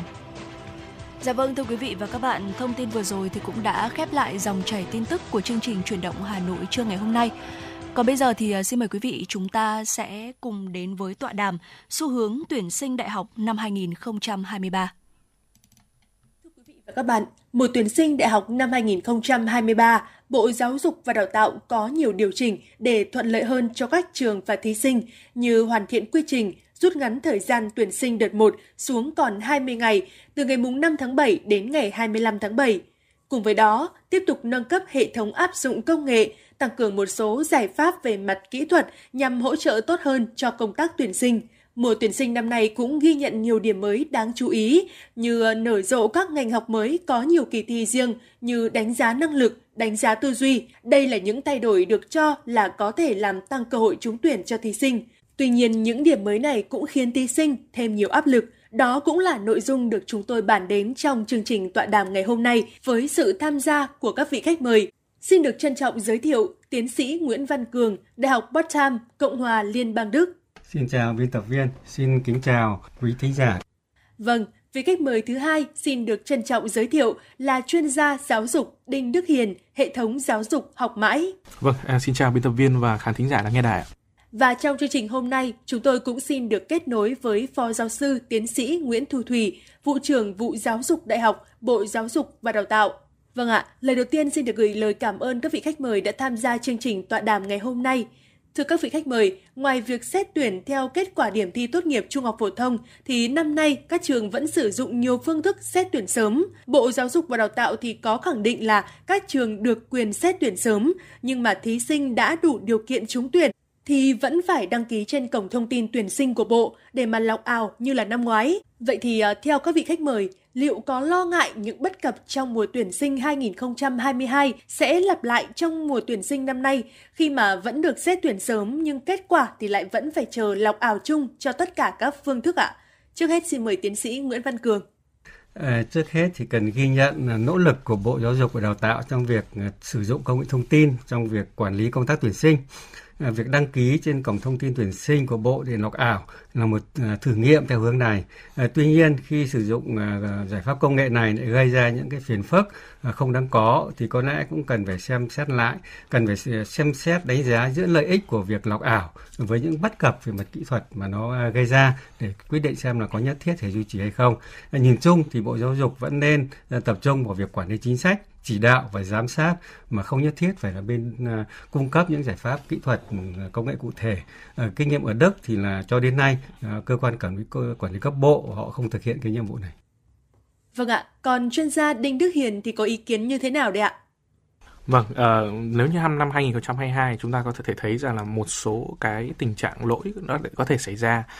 Uh, nguyên nhân là bởi vì đấy là năm đầu tiên mà bộ tiến hành lọc ảo và nó quá nhiều cái phương thức ở trong đó. Đây là một cái yếu tố gây rối. Và thứ hai nữa là năm đầu tiên tất cả các phương thức tuyển sinh riêng và thứ chung đều chung một lần lọc ảo. Cho nên là sự phối hợp giữa bộ giáo dục đào tạo rồi các trường cũng sẽ có xảy ra những cái bất cập ừ, bất cập nào đó. Và bên cạnh đó đó là cái việc mà hỗ trợ từ uh, phía các trường trung học phổ thông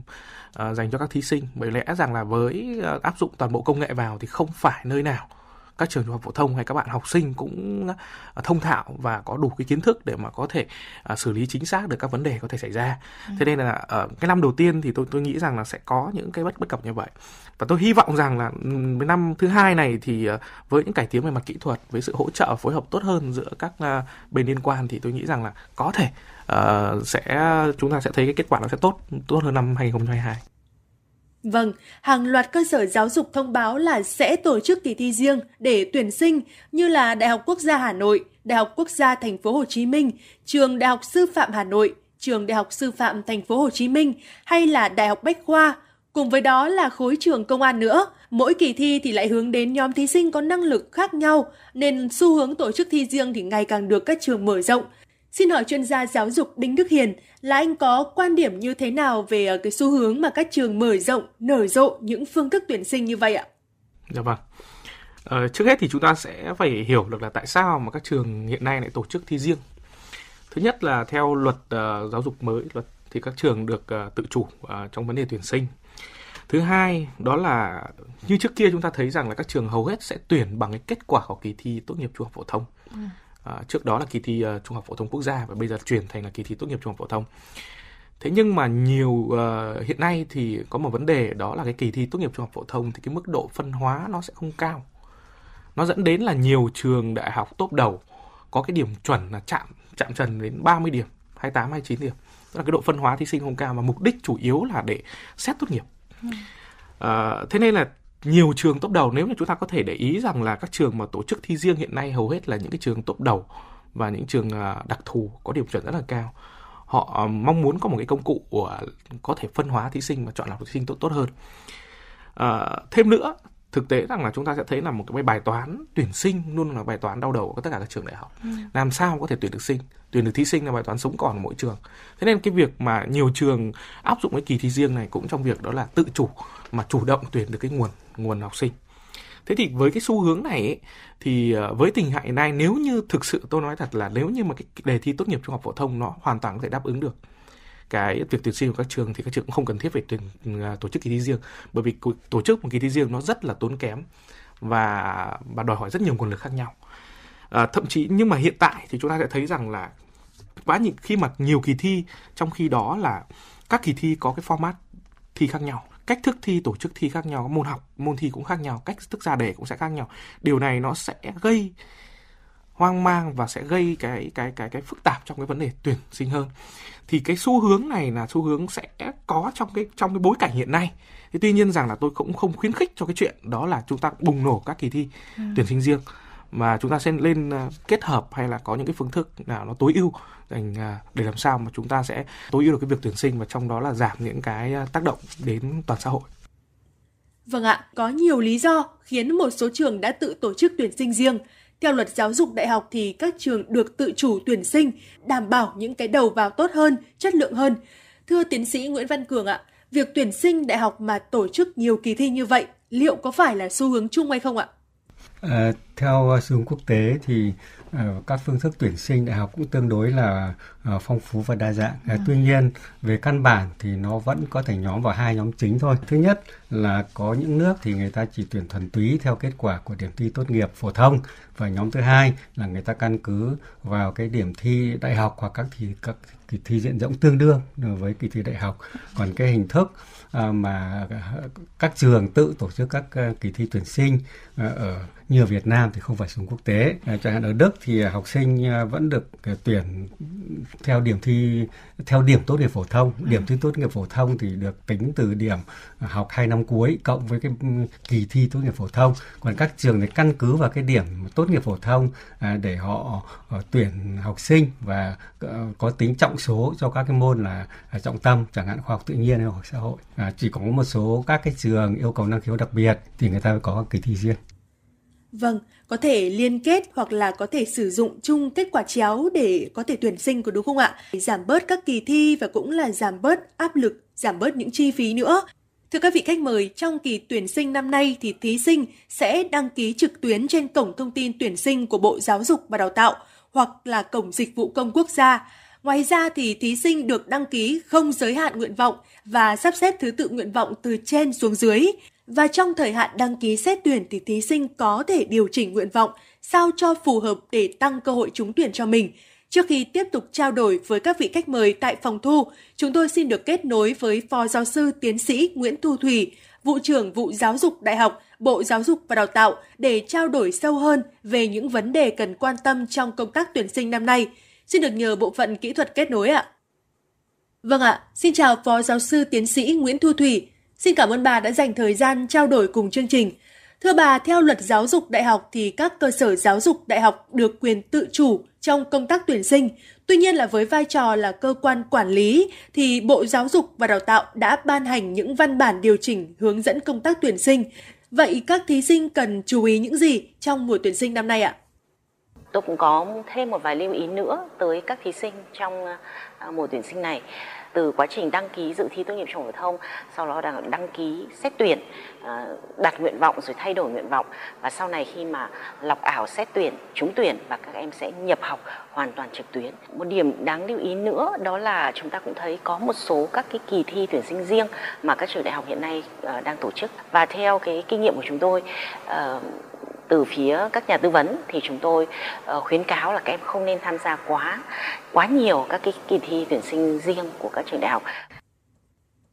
Vâng thưa bà, một trong những điểm thay đổi đáng chú ý trong công tác tuyển sinh của các cơ sở giáo dục đưa ra trong những năm gần đây thì phải kể đến việc là đa dạng hóa các phương thức tuyển sinh. Năm 2022 thì có đến 20 phương thức xét tuyển. Việc xét tuyển khá là phức tạp và gây khó khăn cho thí sinh. Bà có nhận định và đánh giá như thế nào về điều này ạ?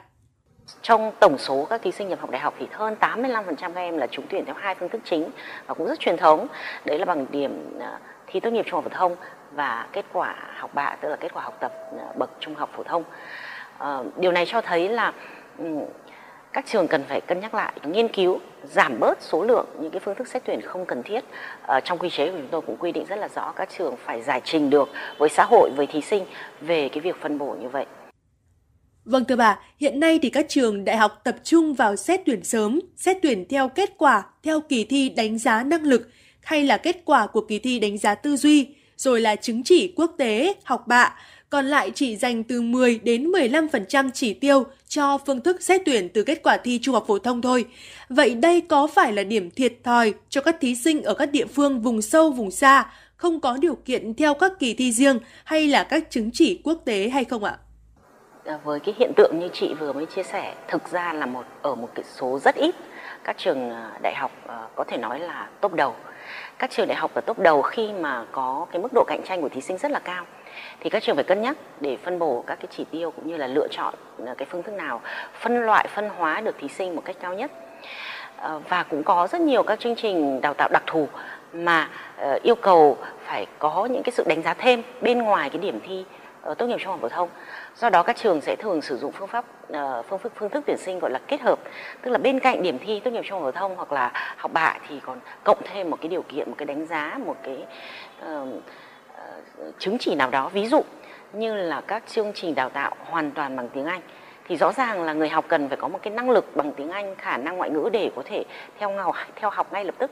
uh, chương trình ngay từ những năm đầu tiên chứ không phải dành thời gian để hoàn thiện kỹ năng ngoại ngữ nữa. Chính vì vậy mà các trường có dành thêm những cái chỉ tiêu là xét kết hợp khi các em phải đủ cái năng lực uh, về ngoại ngữ.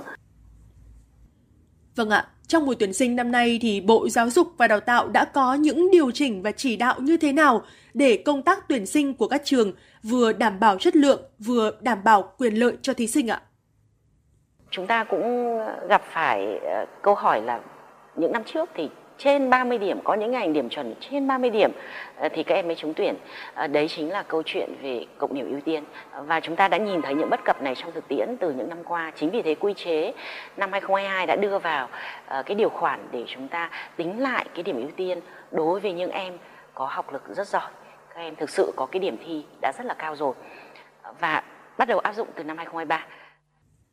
Vâng, thưa Phó Giáo sư Tiến sĩ Nguyễn Thu Thủy, Năm 2022 thì theo thống kê của Bộ Giáo dục và Đào tạo, các cơ sở giáo dục dành 240.000 chỉ tiêu, tương đương với 40% tổng chỉ tiêu tuyển sinh cho phương thức xét tuyển đại học bằng học bạ trung học phổ thông. Vậy thì phương thức xét tuyển này có những ưu điểm như thế nào so với những phương thức xét tuyển còn lại ạ? Ưu điểm của cái phương thức tuyển sinh này có thể thấy là cái cơ sở dữ liệu là sẵn có Ờ, cơ sở dữ liệu ngành ờ, xuất phát từ các địa phương với địa phương chịu trách nhiệm về tính chính xác của dữ liệu thì được kết hợp, được ờ, tích hợp với hệ thống hỗ trợ tuyển sinh chung của Bộ Giáo dục và Đào tạo. Như vậy là các trường khi mà đăng nhập vào dữ liệu của hệ thống chung là có thể sử dụng được dữ liệu này rất là tốt. Các trường có thể sử dụng điểm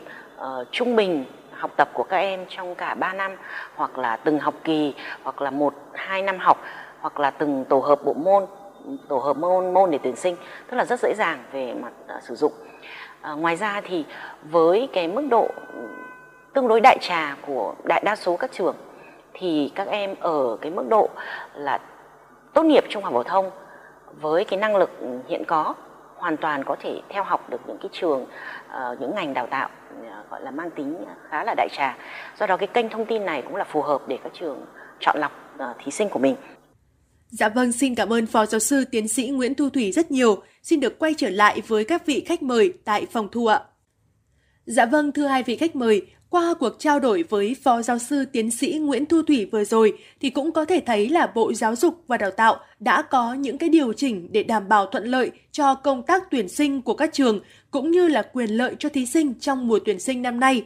Giờ đây thì tuyển sinh không còn là việc riêng của mỗi trường đại học mà là sân chơi chung của các trường đại học trong hệ thống, cũng là trách nhiệm của toàn ngành, từ trách nhiệm của Bộ Giáo dục và Đào tạo, các sở giáo dục đào tạo đến các trường trung học phổ thông hay là cả các cơ sở giáo dục đại học phải bảo đảm được tính công bằng, sự tin cậy, bình đẳng trong hệ thống, tạo ra những cơ hội tốt nhất cho người học trong các kỳ tuyển sinh –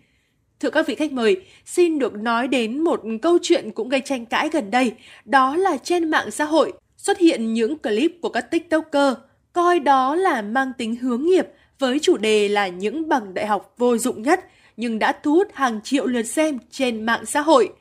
Danh sách những cái bằng đại học mà vô dụng nhất chúng ta không nên đăng ký học nha các bạn. Đầu tiên đó chính là ngành quản trị kinh doanh các bạn. Thì mình thấy cái ngành này học rất là chung chung mà ra thì bạn chỉ có hai cơ hội nghề nghiệp, một là làm sale, hai là marketing. Nhưng mà thực chất hiện giờ bạn muốn làm sale hoặc marketing thì học bất cứ ngành nào cũng có thể ra làm được. Hai chính là cái ngành ngôn ngữ Anh các bạn. Hiện giờ thì cái thời đại này không ai không biết tiếng Anh đâu các bạn. Cho nên là mình khuyên các bạn nên học một cái ngành nào đó khác đi rồi sau đó các bạn học thêm IELTS là ok rồi. Thứ ba đó chính là ngành marketing các bạn thời buổi này thì không cần có bằng marketing các bạn vẫn có thể ra làm nghề marketing được chủ yếu là các bạn có kinh nghiệm thì sẽ có lương cao trong ngành thôi. Và cuối cùng đó chính là ngành quản lý nhân sự. Mình thấy cái ngành này thì nó thiên về sử dụng cái kỹ năng mềm là nhiều, cho nên là các bạn không cần có bằng đại học thì vẫn có thể làm được. Follow kênh của mình để có thêm nhiều kiến thức nha.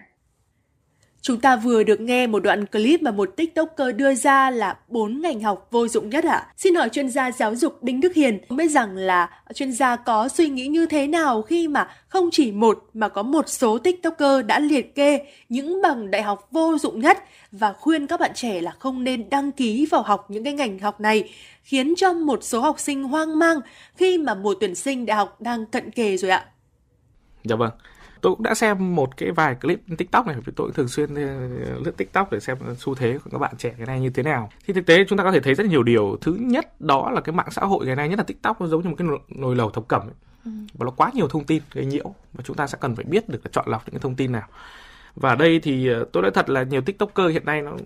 nó có một cái ngôn ngữ trên mạng xã hội gọi là hơi là ngáo ngáo về mặt quyền lực. Tức là dùng cái mạng xã hội để mà có thể gây ảnh hưởng. Và trong khi là thông tin thì không đầy đủ uh, thiếu chính thống và chỉ nhận xét một cách là phiến diện cá nhân và chúng ta không có một cái số liệu dữ liệu nào cho nó khoa học cả. Uh, tiếp theo nữa là chúng ta sẽ thấy một điều rằng là các bạn trẻ ngày nay rất dễ hoang mang bởi vì những clip nó chỉ có vài phút.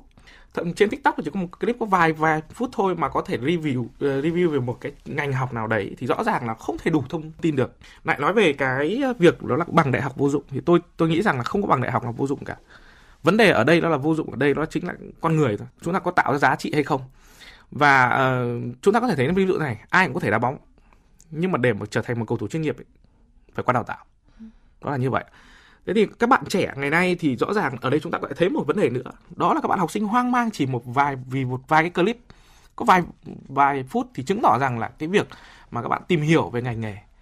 theo dõi về ngành nghề và tìm hiểu kỹ càng về ngành nghề là chưa có. Vâng. Ờ, nếu các bạn đã tìm hiểu ngành nghề một cách kỹ càng rồi chúng ta sẽ có một cái cái cái cái cái nền tảng rất là vững về về cái hướng nghiệp rồi ừ. thì các bạn sẽ không phải hoang mang bởi những cái clip nó mang tính chất cá nhân câu view câu like như thế này Vâng, như chuyên gia có nói là mạng xã hội và đặc biệt là TikTok hiện nay như là một nồi lẩu và trong cái việc mà nhiễu thông tin hiện nay thì một số em học sinh đã hoang mang với những cái clip như thế này thì chứng tỏ là cái công tác hướng nghiệp rồi là việc nắm bắt được thông tin của các em cũng chưa nhiều và cũng là một điều khiến cho chúng ta đáng suy ngẫm về việc hướng nghiệp cho các em trong trường phổ thông và cả việc tư vấn của các trường đại học nữa. Và để ứng phó với những loạt video tư vấn ngành học trên mạng xã hội như kiểu này thì ờ, theo tiến sĩ Nguyễn Văn Cường ạ, các trường đại học cần có những chiến lược tư vấn tuyển sinh như thế nào cho phù hợp với các em học sinh để cung cấp được đầy đủ những thông tin cho các em trước mỗi mùa tuyển sinh ạ. Dạ, dạ, để hạn chế những cái thông tin nhiễu như vừa đề cập đến thì trước hết là các trường đại học cần công khai và minh bạch các cái thông tin đào tạo của trường trên các cái chuyên mục riêng trong các trang web ờ, chính thức của nhà trường. Đấy là biện pháp thứ nhất. Ờ, ngoài ra thì các trường đại học rất nên có những hình thức thông tin hướng nghiệp khác như tổ chức các ngày mở cửa trường hoặc có biện pháp để khuyến khích các hình thức cho học sinh trải nghiệm thực tế tại trường cũng như các hoạt động liên kết giữa phổ thông và đại học một cách thường xuyên để mà tăng cường thông tin thường xuyên của các em hiểu biết đúng đắn về uh, trường của mình cũng như các ngành học mà các em quan tâm. Vâng, thực sự là qua câu chuyện này thì chúng ta cũng thấy là một điều đáng suy ngẫm là cái công tác hướng nghiệp của chúng ta cũng chưa thực sự là tốt của đúng không ạ? Những năm gần đây thì các trường phổ thông hay là cả các trường đại học cũng đang có những thay đổi dần dần để có thể là cung cấp được cho các em thí sinh những thông tin chính thống để các em có thể là có đầy đủ thông tin, tránh gây ra những cái điều hoang mang khi mà tiếp cận những clip như thế này. Và mặc dù không phải là những ngành học vô dụng như là các tiktoker miêu tả trong đoạn clip vừa rồi, nhưng mà liên tục trong nhiều năm nay thì có liệt kê là bốn nhóm ngành tuyển sinh kém nhất trong số các ngành tuyển sinh Tập hợp đó thì bao gồm đó là ngành nông lâm nghiệp và thủy sản này, khoa học sự sống, khoa học tự nhiên, dịch vụ xã hội. Và trong 3 năm gần đây thì số thí sinh trúng tuyển nhập học chỉ đạt từ 40 đến 60% chỉ tiêu. Vậy thì theo các vị khách mời ạ, vì sao những cái nhóm ngành này lại khó tuyển sinh như vậy trong những năm gần đây? Xin mời tiến sĩ Nguyễn Văn Cường ạ có nhiều nguyên nhân nó dẫn đến cái sự khó khăn trong tuyển sinh đối với một số ngành. Trước hết phải thấy rằng với sự phát triển của các trường đại học ngày nay thì học sinh có rất là nhiều cơ hội lựa chọn nghề nghiệp và vì vậy trong cái việc chọn nghề của họ thì À, thứ nhất là cái việc người ta quan tâm đến cơ hội việc làm sau tốt nghiệp sự hấp dẫn của nghề nghiệp đó và à, tiếp theo là cái chất lượng của công tác đào tạo ở trường đại học cũng như là cái công tác hướng nghiệp thu hút học sinh của các trường đại học như thế nào. Nếu mà những yếu tố này có yếu tố tích cực thì sẽ thu hút được học sinh mà những yếu tố này nó chưa thật tích cực thì sẽ khó khăn trong công tác tuyển sinh. Vâng ạ. Vậy thì góc nhìn của chuyên gia đinh đức hiền về vấn đề này thì như thế nào đây ạ? Vâng. Thực tế thì đầu tiên à, như uh, tiến sĩ Văn Cường nói đó là có nhiều nguyên nhân. Nhưng mà trong một nguyên nhân chính hiện nay khi mà các bạn chọn uh, trường đại học phụ huynh và học sinh chọn một cái trường đại học nào vào ngành học nào đó thì căn cứ đầu tiên nó chính là đầu ra. Ừ. cơ hội việc làm như thế nào? Mà thực tế rằng là tại Việt Nam thì uh, những cái cơ hội việc làm của những ngành này là khá là thấp. Uh, thấp là cái thứ nhất và cái thứ hai nữa là thu nhập. Nó có sẽ phần hạn chế. Chính vì điều đó mà mà uh, thêm nữa là để mà theo đuổi được những ngành học này thì các bạn sẽ cần phải có đam mê thực sự thì các bạn mới có những cái thành tựu ở trong cái ngành nghề được uh, liên quan đến nghề khoa học. Uh, chính vì điều đó mà mà mà là một cái phần rất lớn một cái nguyên nhân chính để gây ra cái cái việc mà tuyển sinh kém. Tôi nghĩ rằng là thực tế thì uh, không phải chỉ ở Việt Nam có lẽ cũng nhiều nước sẽ giống như ở Việt Nam với tình trạng là như thế này. Các ngành này sẽ tuyển được ít thí sinh hơn so với những ngành nghề khác. Vâng, để thu hút thí sinh thì những năm gần đây, một số cơ sở đào tạo cũng đã có những cái chính sách hỗ trợ hoặc là triển khai thí điểm các suất học bổng để mà có thể khuyến khích được sinh viên những nhóm ngành này. Và tiến sĩ Nguyễn Quốc Chính, giám đốc Trung tâm khảo thí và đánh giá chất lượng đào tạo Đại học Quốc gia Thành phố Hồ Chí Minh và giáo sư Nguyễn Đình Đức, trưởng ban đào tạo Đại học Quốc gia Hà Nội có thông tin như thế này cơ hội việc làm cho những cái ngành mà khó tuyển cần phải nâng cao hơn, trọng vọng hơn, đãi ngộ tốt hơn. Thứ hai là có chính sách thu hút, ví dụ như là học bổng hoặc là những cái điều kiện để học tập tốt hơn cho sinh viên của cái những ngành khó tuyển. Đại học Quốc gia Hà Nội có rất nhiều loại học bổng, nhưng đối với lĩnh vực khoa học cơ bản thì hỗ trợ ở mức tức là hoàn toàn học phí và mỗi một tháng thì còn có hỗ trợ kinh phí khoảng 2 triệu và hỗ trợ hoàn toàn là chỗ ở trong ký túc xá đối với lĩnh vực khoa học cơ bản ví dụ như là toán học vật lý hóa học và một số lĩnh vực của khoa học nhân văn đại học quốc gia hà nội vẫn kiên định với cái sự hỗ trợ này bởi vì đây là sự lựa chọn các em có cái niềm đam mê lựa chọn nhân tài để các em tiếp tục ờ, đeo đuổi những sự nghiệp khoa học cơ bản Vâng, Xin được hỏi tiến sĩ Nguyễn Văn Cường ạ, là với những cái chính sách hỗ trợ về học phí cũng như là một số chính sách như là hai đại diện của hai cơ sở giáo dục đại học vừa nêu ra thì liệu đã đủ để có thể giải quyết được hết những cái vấn đề khó tuyển sinh của những cái ngành học khó tuyển này hay không ạ? Dạ, chính sách hỗ trợ phí là một chính sách rất tốt rồi. À, tuy nhiên để phát triển bền vững những ngành học này thì chúng ta cần phải có nhiều biện pháp mang tính bền vững hơn nữa. À, trước hết là cần phải quan tâm đến cái đầu ra cơ hội việc làm của cái à, nhóm ngành này cũng như là cơ hội phát triển nghề nghiệp cho người tốt nghiệp. Tất nhiên là cái việc này phải có sự vào cuộc của toàn xã hội không chỉ là các cái trường đào tạo này. Bên cạnh đó thì à, các trường đào tạo phải nâng cao cái chất lượng và sự hấp dẫn của bản thân chương trình đào tạo của mình à, một cách thiết thực à, cũng như là có các chương trình hướng nghiệp để à, đưa thông tin đào tạo và thông tin nghề nghiệp một cách tích cực đến cho học sinh dần dần chúng ta sẽ thu hút được các học sinh vào học những ngành này ngày một tăng nhiều hơn. Vâng ạ, không chỉ là chính sách khuyến khích bằng học phí hay là cả những cái chính sách học bổng mà còn cần nhiều hơn nữa những giải pháp khác đúng không ạ? Để có thể là thu hút được sinh viên vào những nhóm ngành học này hơn. Cũng xin nói đến một cái xu hướng của mùa tuyển sinh năm nay nữa, là bên cạnh những khó khăn về tuyển sinh thì năm nay, ngoài các ngành đào tạo truyền thống thì nhiều trường đại học cũng mở thêm nhiều ngành học mới để mà có thể đáp ứng được nhu cầu xã hội cũng như là thu hút thí sinh. Và trong số các ngành học mới thì các trường đều ưu tiên nhóm ngành liên quan đến những lĩnh vực như là trí tuệ nhân tạo hay là công nghệ số để mà phù hợp hơn với cách mạng công nghiệp 4.0 và báo cáo tổng kết công tác tuyển sinh năm ngoái của Bộ Giáo dục và Đào tạo cho thấy là bốn nhóm ngành có thí sinh trúng tuyển nhiều nhất đó là máy tính và công nghệ thông tin này, kinh doanh và quản lý công nghệ kỹ thuật cũng như là nhóm ngành nhân văn. Thực tế thì việc lựa chọn ngành nghề này của thí sinh theo chuyên gia Đinh Đức Hiền liệu có thay đổi trong cái mùa tuyển sinh năm nay hay không ạ? Hay là vẫn tiếp tục cái xu hướng này đấy ạ? Dạ vâng. À, chúng ta thấy một cái xu hướng mà nhiều trường đại học hiện nay đó là mở thêm ngành tuyển sinh, để thêm các ngành. Và nếu nếu nếu như mà để ý một bức tranh chung thì chúng ta thấy những cái trường đại học top đầu ấy, khi mà họ mở những cái ngành ngành mới ấy, họ sẽ phải rất là cân nhắc và rất hạn chế số ngành mở thêm và họ phải căn cứ với rất nhiều cái nguồn nguồn lực rồi thì tình hình nhu cầu xã hội như thế nào nhưng mà có một thực tế rằng là nhiều trường ở top top dưới nhiều nhiều trường top top dưới thì họ mở một cách tràn lan. Cái câu chuyện này nó liên quan đến vấn đề là tuyển tuyển thí sinh. Họ cứ mở và làm sao là tuyển được nhiều thí sinh vào trường càng tốt. Và chúng ta cũng thể thấy một hiện tượng cách đây rất nhiều năm là rất nhiều trường mở kế toán tài chính ngân hàng. Một loạt trừ những trường top đầu đến trường top, top dưới. Đâu đâu chúng ta cũng sẽ thấy đào tạo kế toán tài chính ngân hàng. Và đến một hiện nay là chúng ta thấy là chúng ta đến thừa những nhân lực về liên quan đến ngành đó thế thì ở ở ở đây là cái xu hướng cái xu hướng này thì chúng ta thấy rằng là lý do như tôi vừa nói. Thì tuy nhiên rằng là các trường đại học cũng sẽ phải tự tính tính toán rất là kỹ trong cái việc là mở thêm cái các cái ờ, ngành nghề này. À, về cái bốn cái nhóm ngành như là máy tính công nghệ kinh doanh quản lý hay công nghệ kỹ thuật hay nhóm ngành nhân văn thì vẫn là những cái nhóm ngành trong khoảng thời gian tới đây. Đó là những cái nhóm nhóm ngành hot nó liên quan trực tiếp đến đến cái nhu cầu của xã hội. Và tôi nghĩ rằng là những nhóm ngành bên cạnh nhóm ngành truyền thống như là uh, y tế uh, sức khỏe y tế hay là là là giáo dục thì thì những cái nhóm ngành này vẫn là những nhóm ngành mà được nhiều thí sinh lựa chọn. Vâng, thưa các vị khách mời, như phần trao đổi với Phó Giáo sư Tiến sĩ Nguyễn Thu Thủy, vụ trưởng vụ giáo dục Đại học Bộ Giáo dục và Đào tạo, thì mùa tuyển sinh năm ngoái có tới hơn 20 phương thức xét tuyển, và trong đó thì không phải là phương thức nào cũng mang lại hiệu quả. Chính vì vậy mà có một vấn đề gần đây được dư luận quan tâm, đó là việc các trường nên cân nhắc để bỏ các phương thức xét tuyển kém hiệu quả. Chuyên gia Đinh Đức Hiền có thể nêu ý kiến về câu chuyện này được không ạ? À, chúng ta có thể thấy một cái thống kê năm 2022 về tỷ lệ các thí sinh nhập học bởi bằng các phương thức xét tuyển. Thì chúng ta thấy hơn 50%, gần 55% là phương thức bằng tốt nghiệp trung học phổ thông, ừ. gần 40% là phương thức học bạ. Trong khi đó là các phương thức phương thức về kỳ thi tuyển sinh riêng chỉ có chiếm khoảng 2% thôi.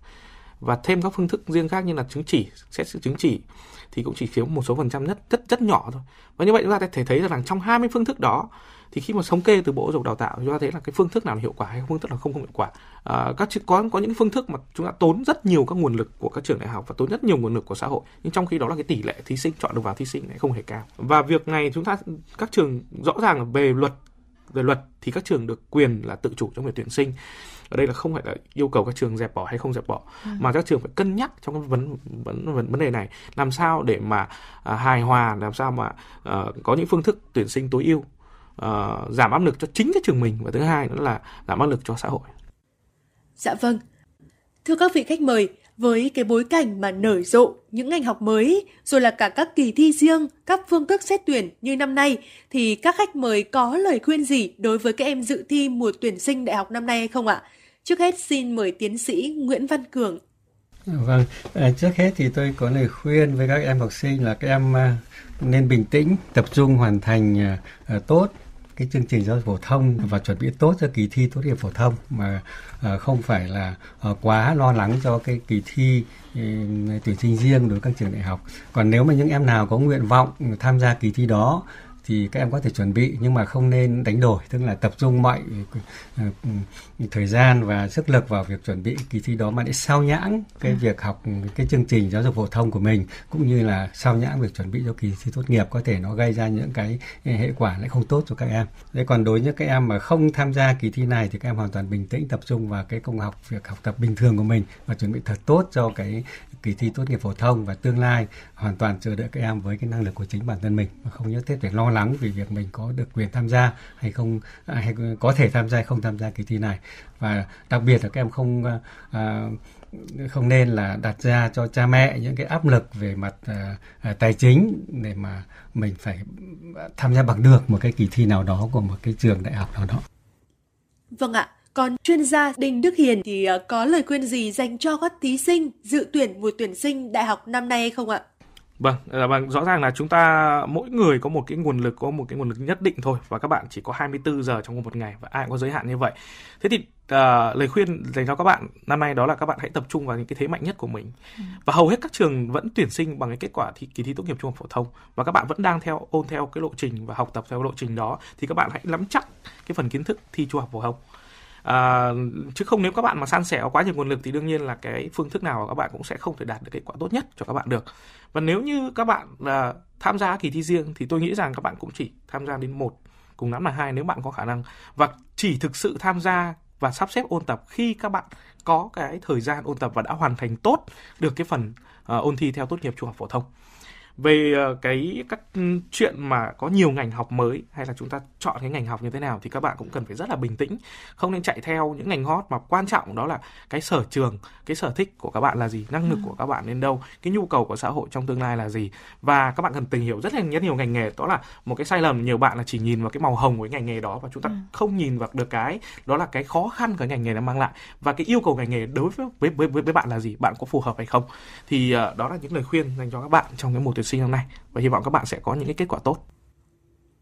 Vâng, trong cái bối cảnh mà nở rộ các ngành học mới rồi là cả các kỳ thi riêng nữa, các phương thức xét tuyển như mùa tuyển sinh năm nay thì theo lời khuyên của các vị khách mời là các em cần phải đảm bảo học tốt để hoàn thành chương trình trung học phổ thông và có thể là nghiên cứu kỹ những cái ngành nghề mà mình lựa chọn, không chỉ là những cái ngành hot, lương cao mà cần phải chú ý đến cái năng lực cũng như là sở thích của mình. Và điều này thì à, cũng là vai trò rất lớn của công tác hướng nghiệp ở các trường trung học phổ thông và cả những thông tin tư vấn xét tuyển của các trường đại học như là các vị khách mời cũng đã nêu là các trường cũng phải mở rộng công khai những cái thông tin xét tuyển rồi là đưa đến cho các em những cái thông tin chính thống nhiều hơn nữa để các em có những cái sự lựa chọn tốt nhất cho mình, tránh những áp lực không đáng có trong mùa tuyển sinh năm nay. Và một lần nữa, xin được cảm ơn các vị khách mời đã tham gia chương trình của chúng tôi. Xin cảm ơn quý thính giả đã quan tâm lắng nghe. Dạ vâng, à, có thể nói rằng là kỳ thi Trung học phổ thông quốc gia thì à, cũng đã sắp đến gần và mong rằng là với à, phần tọa đàm vừa rồi thì đã giúp cho các bạn học sinh chúng ta sẽ giải đáp được phần nào những thắc mắc băn khoăn của mình ở thời điểm hiện tại. Và đến đây thì à, thời lượng của chương trình chuyển động Hà Nội trưa nay xin phép được khép lại và mong rằng là với những thông tin vừa rồi thì sẽ mang tới cho quý vị những thông tin thật sự bổ ích. Thưa quý vị, tới đây thì à, chương trình xin phép được nói lời chào tạm biệt. Ekip thực hiện chương trình chỉ đạo nội dung Nguyễn Kim Khiêm, chỉ đạo sản xuất Nguyễn Tiến Dũng, tổ chức sản xuất Lê Xuân Luyến, biên tập Quang Hưng, thư ký Kim Dung, MC Quang Minh Thu Minh cùng kỹ thuật viên Quốc Hoàn thực hiện. Thân mến chào tạm biệt.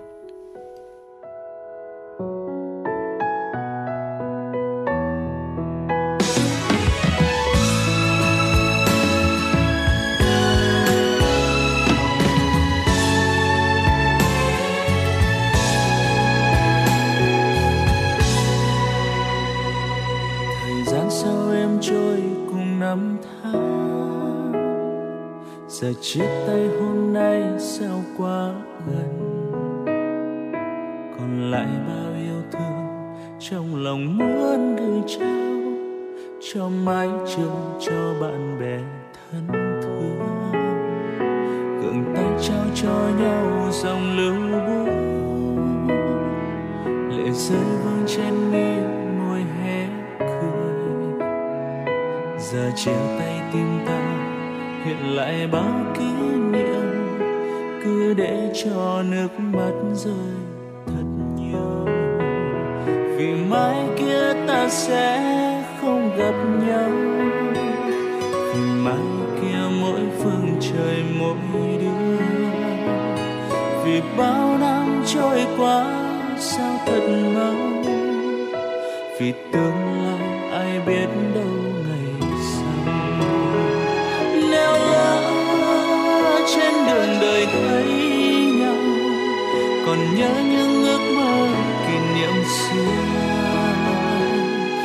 nếu